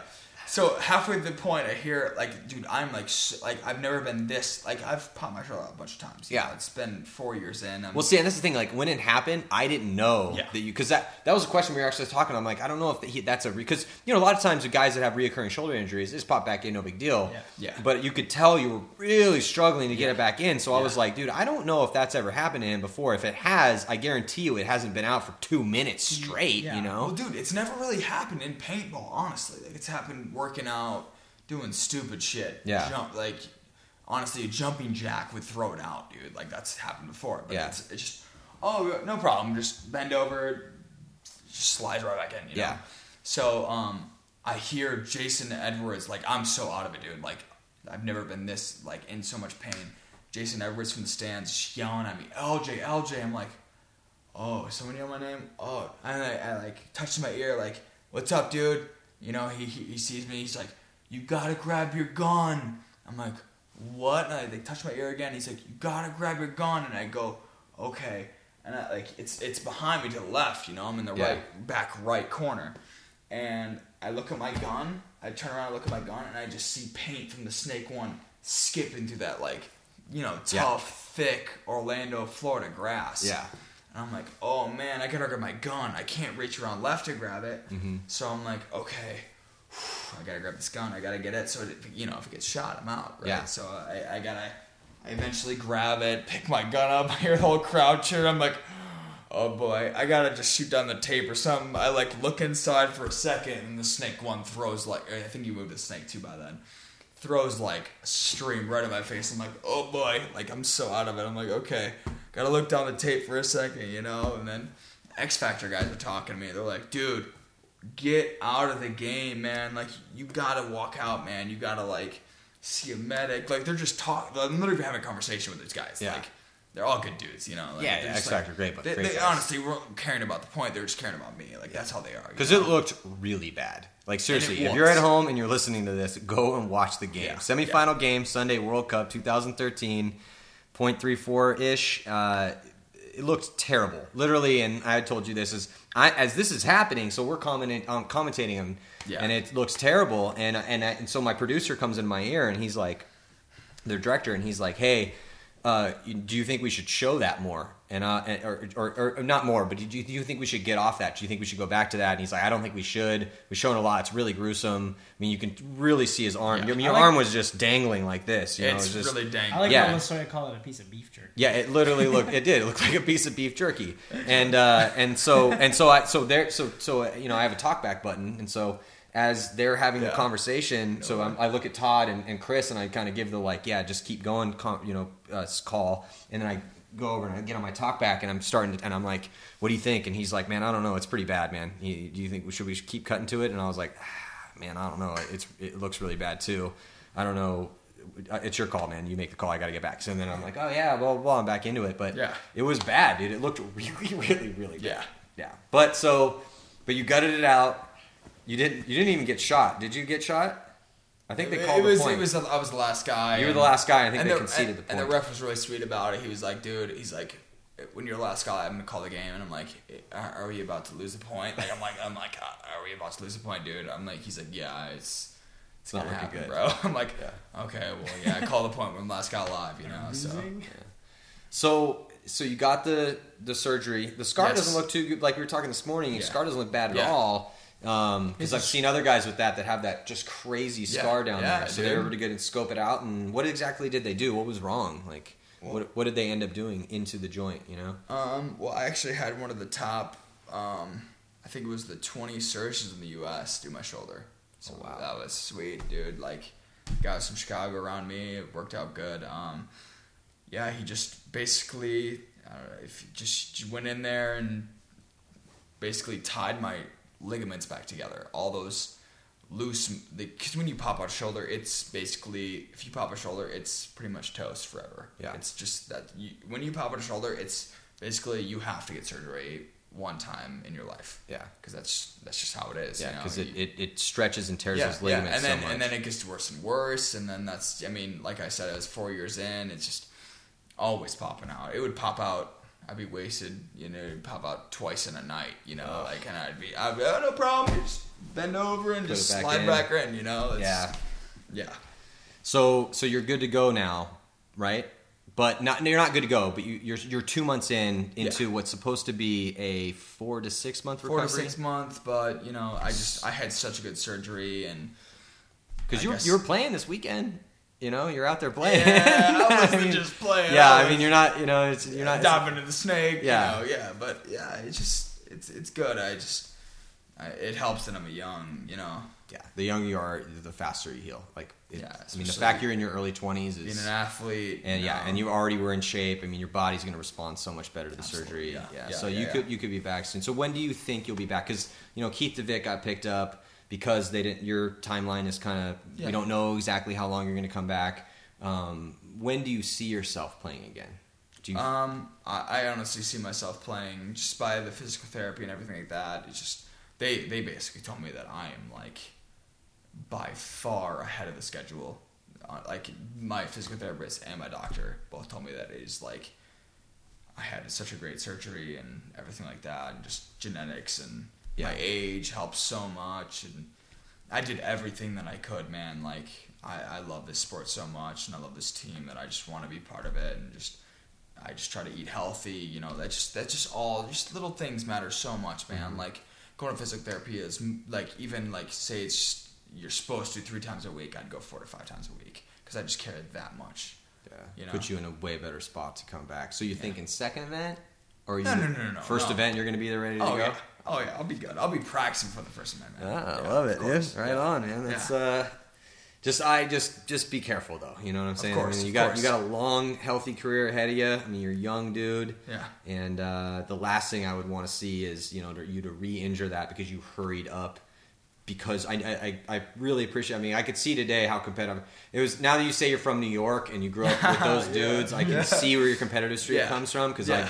I lived with Nicky Cuba for a long Dude, period of oh, time. That's my boy, dude. Yeah, You know and so yeah. you know, I, yeah. I'm very. I spent a lot of time out there. Mr. Hughes, one of my boys. Like I, I know the New York That's mentality. a tall way to play paintball, man. yeah, I, I know those dudes very, Strong very Island. intimately. That's. Strong Island, dude. Strong yeah, no, for sure. So I get it, but that being said, you know, just make sure that you you are ready to come out and dive head first into the snake or Yeah. do whatever you got to do. And, and you know what? It's gonna be it's gonna be a completely like I can play my, like that's how I started out playing paintball was in the snake, and, and just diving like that. You know, and just the past couple years even I've just played to protect that shoulder, or like throw my gun to my right hand to dive. So are you feeling even more? Do you think that this is actually, uh, I mean, a good thing that you'll be back stronger, and not yeah, worrying about that sort yeah, of stuff? Absolutely, I was I was seventy percent. I was probably sixty five percent then, man. Like Yeah. that is just such a just diving into a bunker and just going all out like I how I used to when I was 16, 17, 18 years old. Yeah.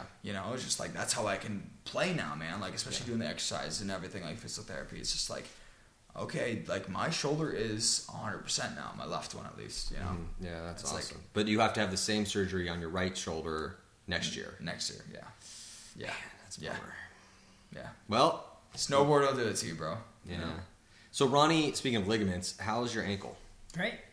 Hundred percent. Yeah, it's, I mean, I know it's been. I know it's been. I just wanted to touch base on it and see because, you know, I think that you know, one of the, again, one of the reasons I wanted to get you guys in the podcast is because you know, you have, there's multiple levels of your story. I think people could relate to. One, you guys came up from the divisional ranks and now you're on a top team. Two, you've both fought through injuries and you're back now playing again.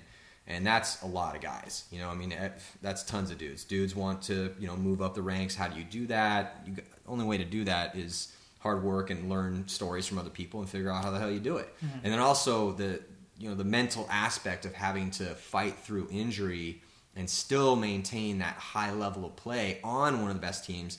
You know, I mean, that's it's kind of a tough thing to do. Yeah. So, talk to me about your ankle injury because you know you heard was it you tore a ligament in your ankle? Yeah, we were in the Millennium. I think it was Bitburg uh, Mm-hmm. this past year. It was the first time I was in the Millennium, so uh, I don't know. It was nice to be able to travel out there, you know, because of paintball. But Yeah.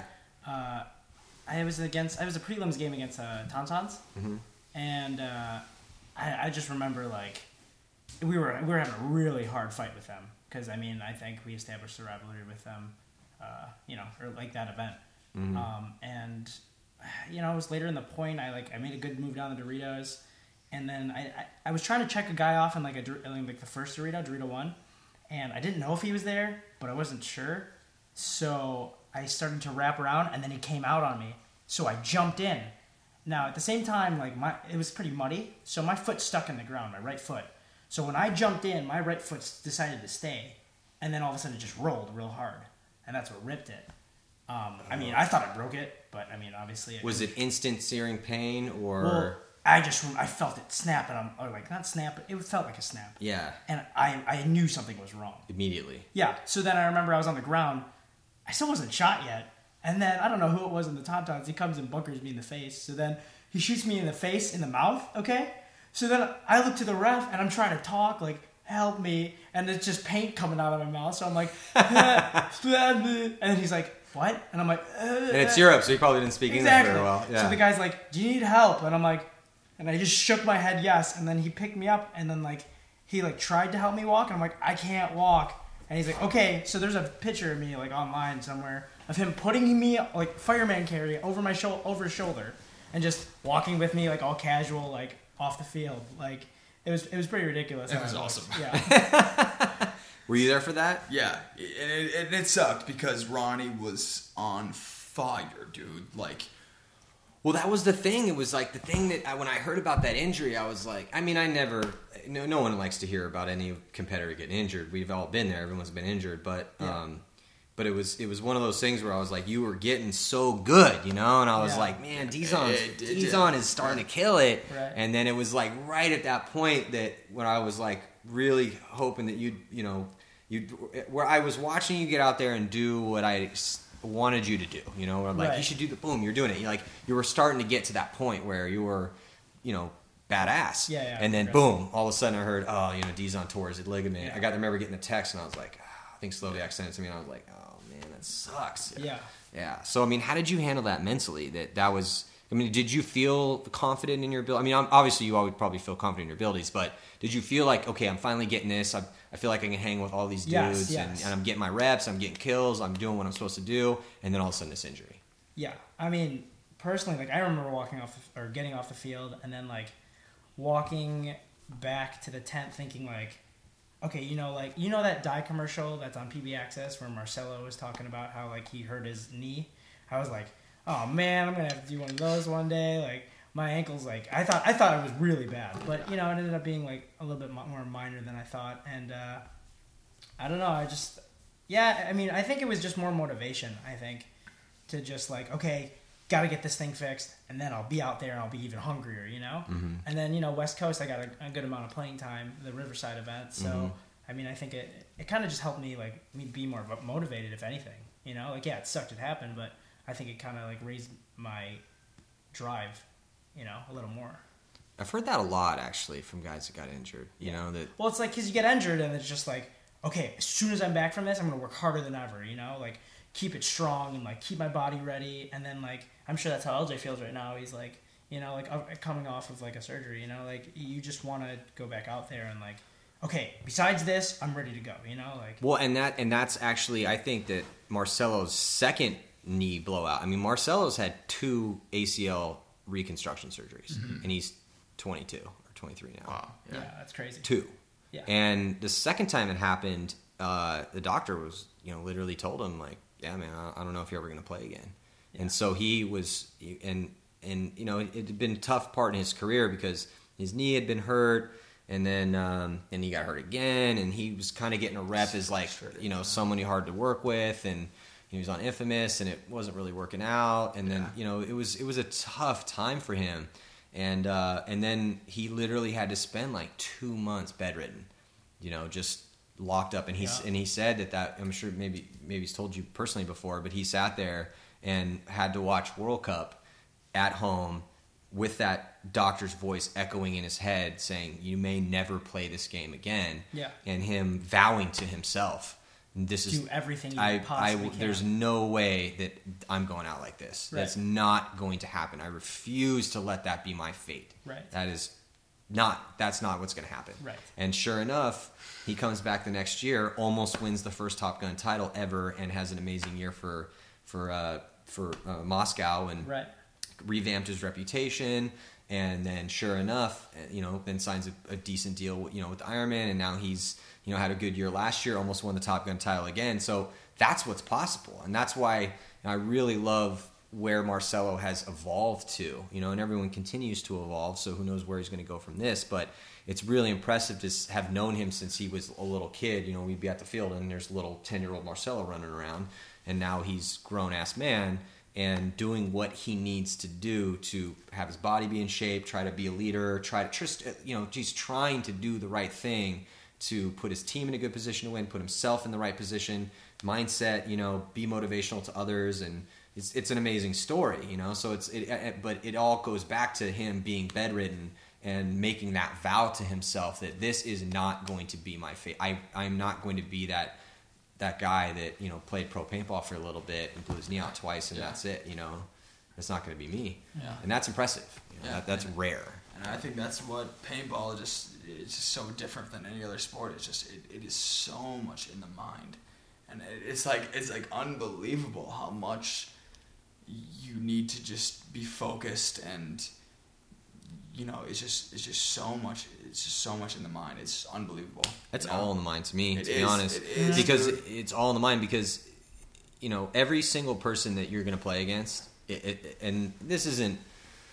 I mean, eh, divisional level's a little bit different, but it's the same thing. It You know, it's the It same is. thing. It's Yeah. it's a little bit different in the sense that once you hit that, you know, that level that you guys are at, every single person that you face is going to be just as good or better than you. Everybody. Yes. You know, every single person on any given day. Like maybe that day you're a little better than there. Next day, they next, and yet, but that that and but it's it, it's it's you know gun. It, it's literally and you hear us when if you know you listen to the podcast and this is just shit we talk about all the time because it's mm-hmm. true. We talk about it because it's true. Yeah, it it, bears repeating because it's so fundamentally important Yeah. to being good at the game. Yeah. Is that if you don't look at it like a chess match, if you don't look at it as as uh, a is this fundamentally intricate mind game that you play with everybody else, then you are not playing the same game that the Yeah. guys at the top level are playing. Right. You're not. You're not playing the same game. Yeah. It's not about your snapshot. It's not about how awesome you are running and gunning to the corner. Everybody can do that. Everybody has a badass snapshot. Everybody can run and gun to the corner. Everyone's got, you know, uh, everything you got. They got awesome guns. They got, you know, it's Yeah. the playing field is really Completely equal. level. It's Yeah, equal. completely level. It has everything to do with how much more sharp were you in between your ears on that given day or in that point or in that gunfight, you know?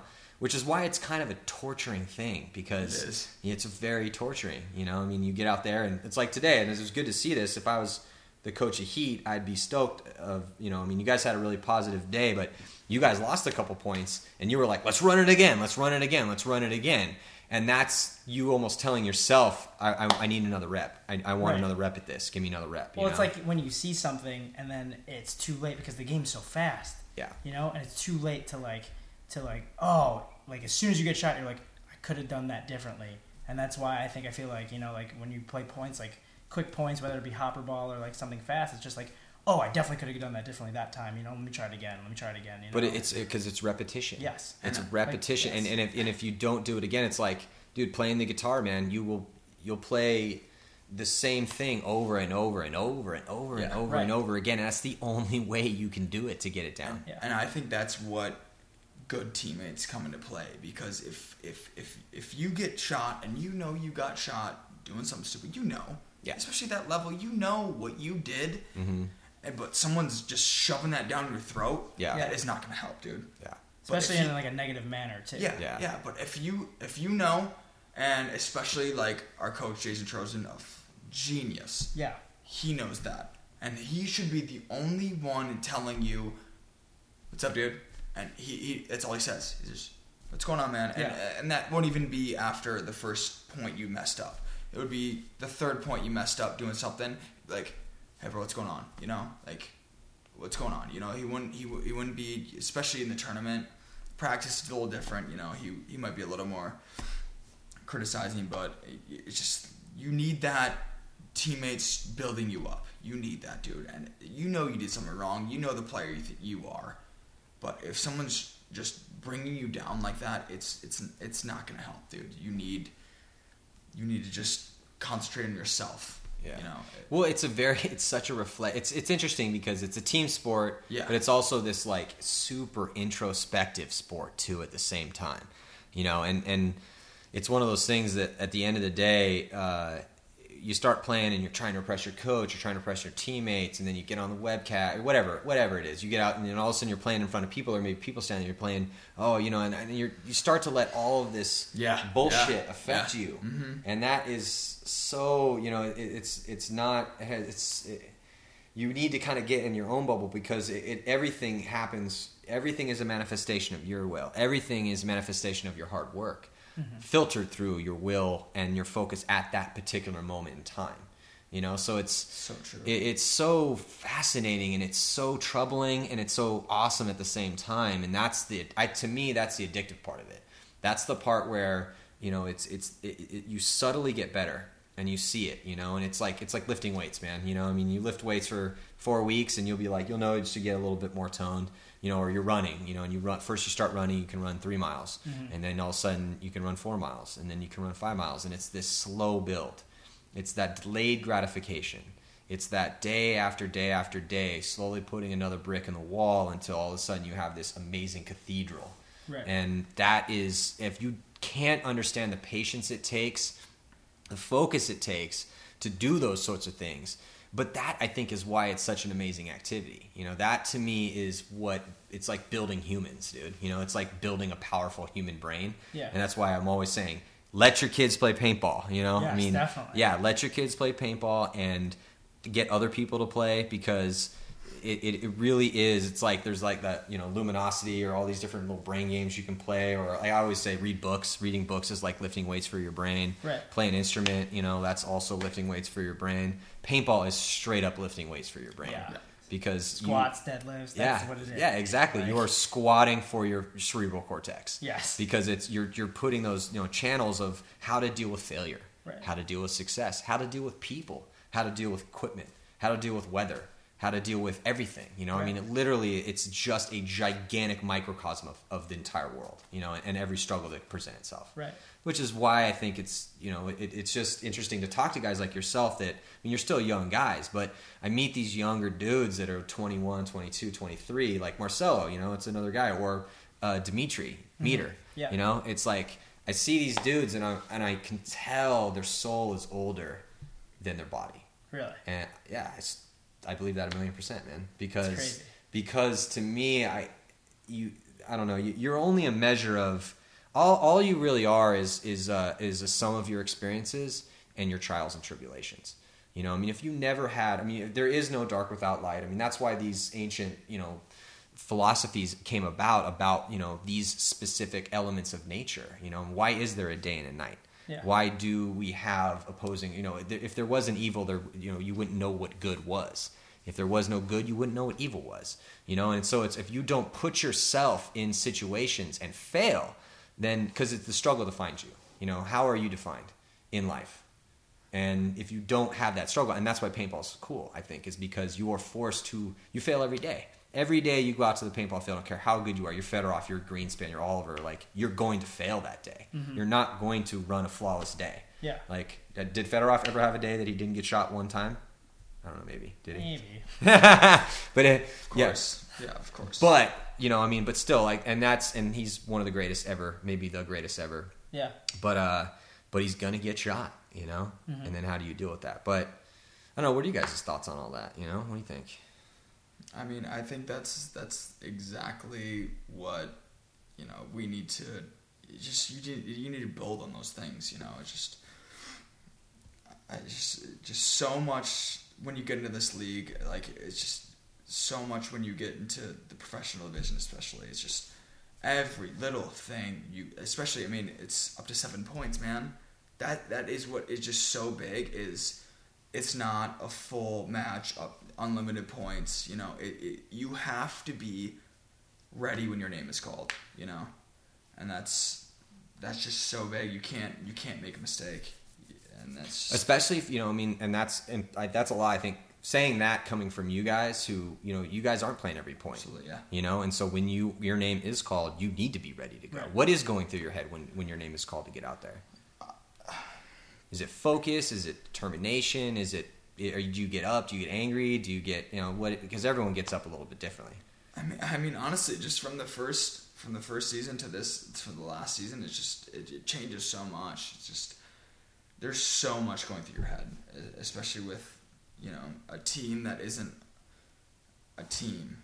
It's not one unit, and that's how it was last year. It wasn't one unit, and that's what I think this year is just like I said. It's just so much potential is gonna just rise so much to everyone's expectations of last year, and everyone's gonna just see people just honestly just exceed everyone's ex- expectations of last year. It's just unbelievable. Like the unit we have right now and the vibe we have is just so constructive and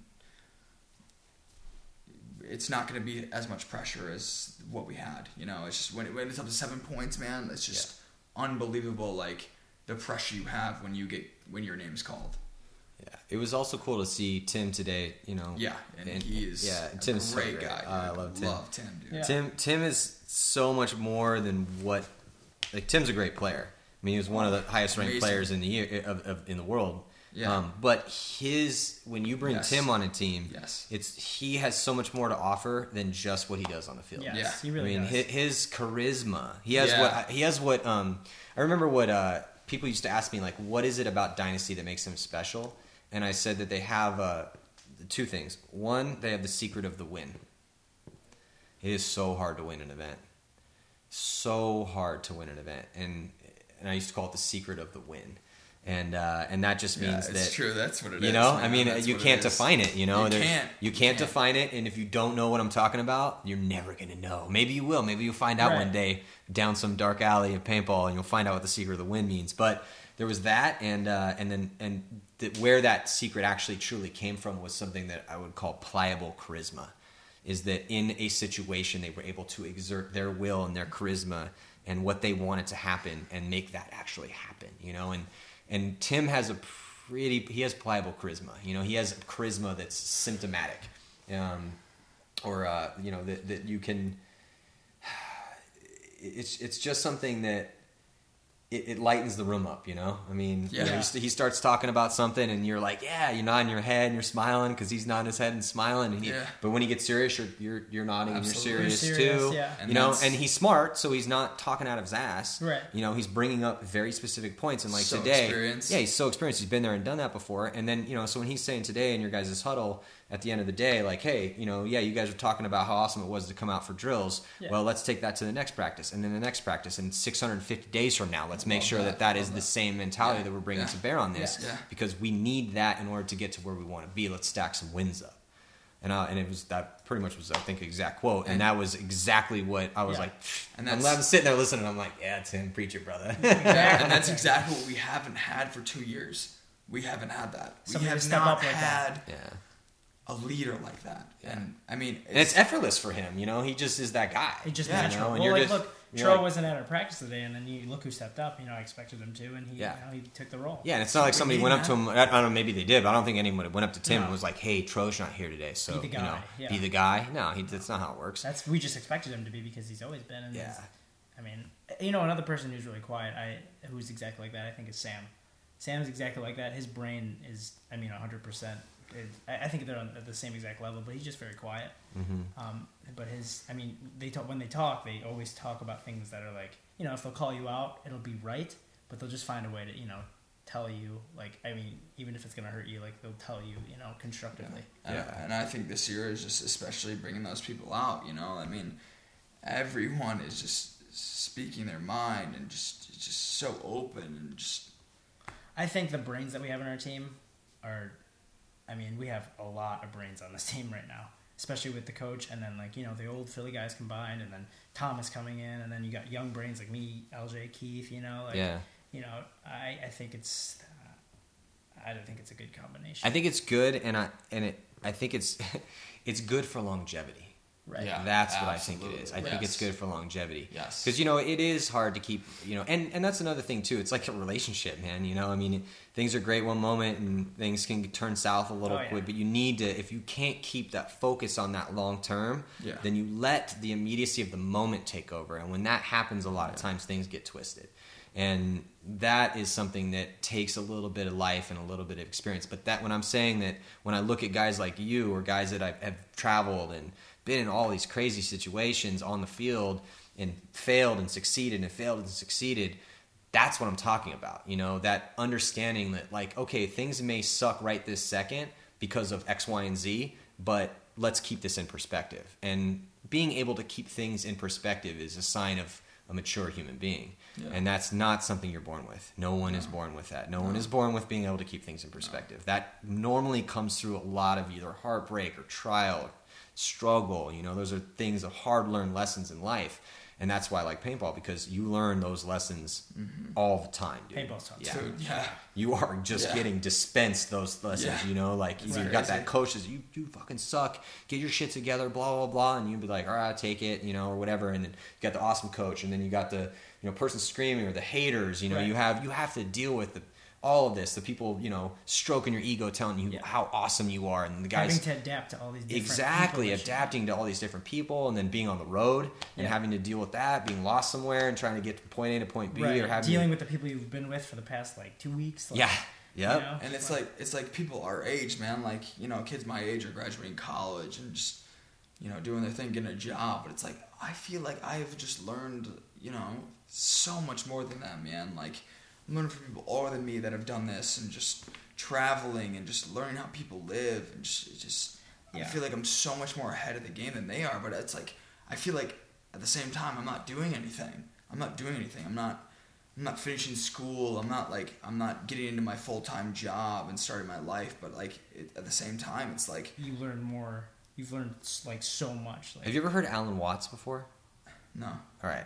When we're done with this podcast, Okay. you need to put your headphones on and listen to Alan Watts. Okay.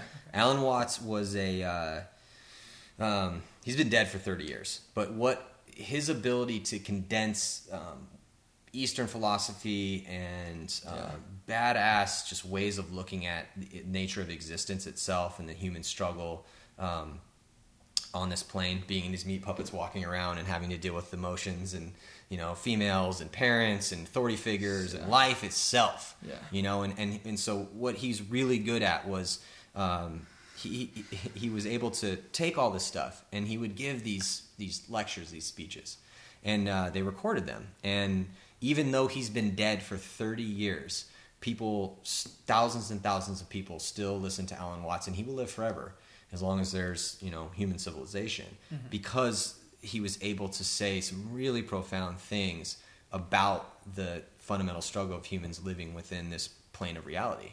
And uh, and one of the things is that he was saying, uh, it's one of his kind of more popular talks, is that he was talking about what you're talking about. You know, is that how we convince you know everyone that you know, all right, so you're born and you come into this world, and he actually quotes this. I think it's a guy named Housman, and the quote is, "Here I am, a stranger and afraid in a world I never made." So you emerge onto this plane, you know, into this world you didn't make, having no idea what to do. And then you're told this is what you follow these lessons and do this thing Yes. and do this and do that. Right. Go to school. Right. And then you finish first grade and then you go to second grade. And then you finish grade school and then you go to middle school. And when you finish middle school, you go to high school. And then when you Yeah. finish high school, you go to college. And then when you finish Yes. college, you get a job. And then you get yeah. married. Right. And then you do all of these specific, stay in these box things and do all this and right, do right. that. And I think that that's, you know, when I wrote that Sunday drivers thing, you know, that being able to live as loud as you want. Yes. You know, that thing, that's basically about one of the cool things about paintball. And I think the lesson that you can pull away from it is that, you know, yes, you know, you need to make money in this world. And if you don't make money, you can't live. It's one of the paradigms that we exist in. Right. You got to just like you got to breathe oxygen. You know, you got to wake up, breathe in and out all day long. If you don't do that, you're gonna die. You Got to eat food. You know. Yeah. You know, if you want to have kids, you have to have sex with a girl. You know, there's Yeah. certain fundamental things that you have to do. But if you are doing those things, then where does that put you? You know, you do not have to live like there's seven billion people on planet Earth. You don't have to have kids. You need to make money, but you don't have to have a nine to five job to make money. Right. You know, as long as you are doing the things that you need to be doing, don't let these other influences come in and dictate your happiness Right. because of that sort of thing. As long as it's like it's for instance, it's like we used to say back in the day before. I mean, now it's a little bit different. You have to train, you have to be physically fit, you have to do a lot of specific things in order to be as good as all these other guys because all those guys are doing these things and it's a giant race, right? Yeah. But before all that came about, you know, when paintball was very highly competitive and guys were really talented, they're doing it at the top level. But we used to say, look, here's how good you got to be, man. You know, we got to be this good. So if you have to train 365 days a year, eight hours a day to be this good, or if you can roll in hungover, not having practice before the event, and still shoot eight guys in a 10 man game, we got to have you on the field. So here's the level. And I don't mm-hmm. care what you got to do to be this good, but you mm-hmm. have to be this good. If you're here, you can't cut it. And if you're here, well, you're gonna be playing every point. Yeah. You know, and it's like in life, man. You know, so you got to make money. You got to be good to other people. There's certain things you have to do, but other than that, like once you're doing those things, you know, then you know, okay, so what you play paintball for a living? Exactly. I mean, what are you? Cool, dude. You know, I like- mean, you get to travel the world. You know, they say that people that travel, people that don't travel, uh, you read the book of life, but you read the same page over and over and over again. Yep. You know, so it, it's it's it, you, you get these really interesting experiences from traveling around, being in these situations, and meeting these Dude. people. You know, it's like David Williamson posted on Facebook today, and he was like, "Man." He's like, I was having a conversation with a friend, and man, I'm just so glad I was so lucky. And Davey was being pretty humble, and Davey's not known for being super humble, you know, Nah. which is why we love him. But he was like, he's like, you know, I'm just so lucky to have traveled to 33 countries in my life, and I just really hope that I will be able to take my children, you know, and and that they will be able to to you know to be that lucky too. And and I was like, and I commented, and I was like, luck my ass. I was like, you were really good at something, and you worked really hard at it, and because of that, you were able to do those things. It had nothing to do with luck. That was all you, and you worked your ass off to achieve that. You know, and his wife liked it. You know, and I was like, and that, but that's true. You know, I mean, that's very, very true. And I was also like, and you're welcome for convincing you not to play college football and to play paintball instead. Yeah. because I don't think college paintball would have took you to 33 countries. No. You know, Well, yeah. so it's different. You know, I mean, it, you you trade one for the other, and you have to be willing to conscious about that sacrifice. You know, and, and and be okay with that. You don't want to beat yourself up about that because if you're beating yourself up, fuck, man, maybe you need to do something else. Yeah. You know, Yeah. Well, I've had I've had so many people say like, "Oh, you're so lucky you get to do this." It's like, well, I, I kind of worked like my whole life for this. you know, Yeah. like I worked really hard to get here. So I mean, I, I mean, yeah, there's a little bit of luck involved, but I think I, I you know, I, I tried my best at what I could do. Yeah. You know. Yeah. Well, it's it's a mixture. You know, I mean, you were, you know, you were lucky to have been born. Uh, LJ, you were lucky to have been born in a place where you could be somehow, some way around Cousins Paintball, and you were lucky that you were in the Chicagoland area. Right. But that's probably where it stops, dude. You know, I mean, other than those circumstances, and, and I bring this book up a lot actually in uh, in our talks here on the podcast. But if you read Malcolm Gladwell's Outliers, you will see that success is a measure of many different things, but specifically, it's right person in the right place at the right time with the right attitude and the right work ethic. Those are the things that it takes, you know. Because if you don't have, yes, you you there's certain magic mixes of things that will dictate how successful you're going to be. But ultimately, it comes down to how hard are you able to work? Because nothing is. This was not handed. No one went out and shot all those guys that shot. No one pulled off that clutch crazy shit that you did. You know, no one sat there and out in the corner with you while your dis- your shoulder was dislocated for two and a half minutes. No one was there with you for that. You were there by yourself. You did that. You know, you went out there and shot those guys and got the respect that you deserve. Mm-hmm. You did that. Now, a lot of people helped you get to that point, but let's just call it for what it is. You know, I mean, you, you did those things. So, as much as you need to appreciate all the help you got along the way to get you to that spot and totally recognize those people for their contributions, you have to draw strength from your will that persevered in those situations to get you to where you are, you know? And that's impressive, dude. That's really impressive because it's really hard. It's really, really, really hard. Definitely. Yeah. Well, dude, thank you guys for sitting in, man. Thank Yeah. you, man. No Thank problem. you. It's been great. Yeah. Any last words? Anything you guys want to thank some sponsors or say whatever you want? You know, what are you, what are you guys thinking? I mean, the new DLX markers are awesome, dude. The Luxes, yeah, they got the new uh, Best shooting guns.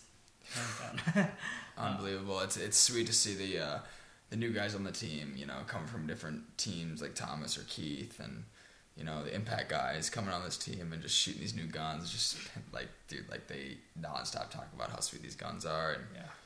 you know GI and Mama D and Sarge, man. Like Yeah. Shout out to Mama D and Sarge. for we sure. would not, you know, just just crazy how we came together with them and just honestly like my second mom and dad, you know, just I, I feel like we're family with them, especially family with this team right now, you know. So Yeah, definitely. Well, hey, man, I wish you guys the best of luck, and uh, sincerely think it's uh, going to be an awesome ride for you guys this year. It's already been an awesome ride. too. So, uh, looking forward to you know continuing to see how your guys' stories progress. We'll keep you guys updated here on Paintball Access.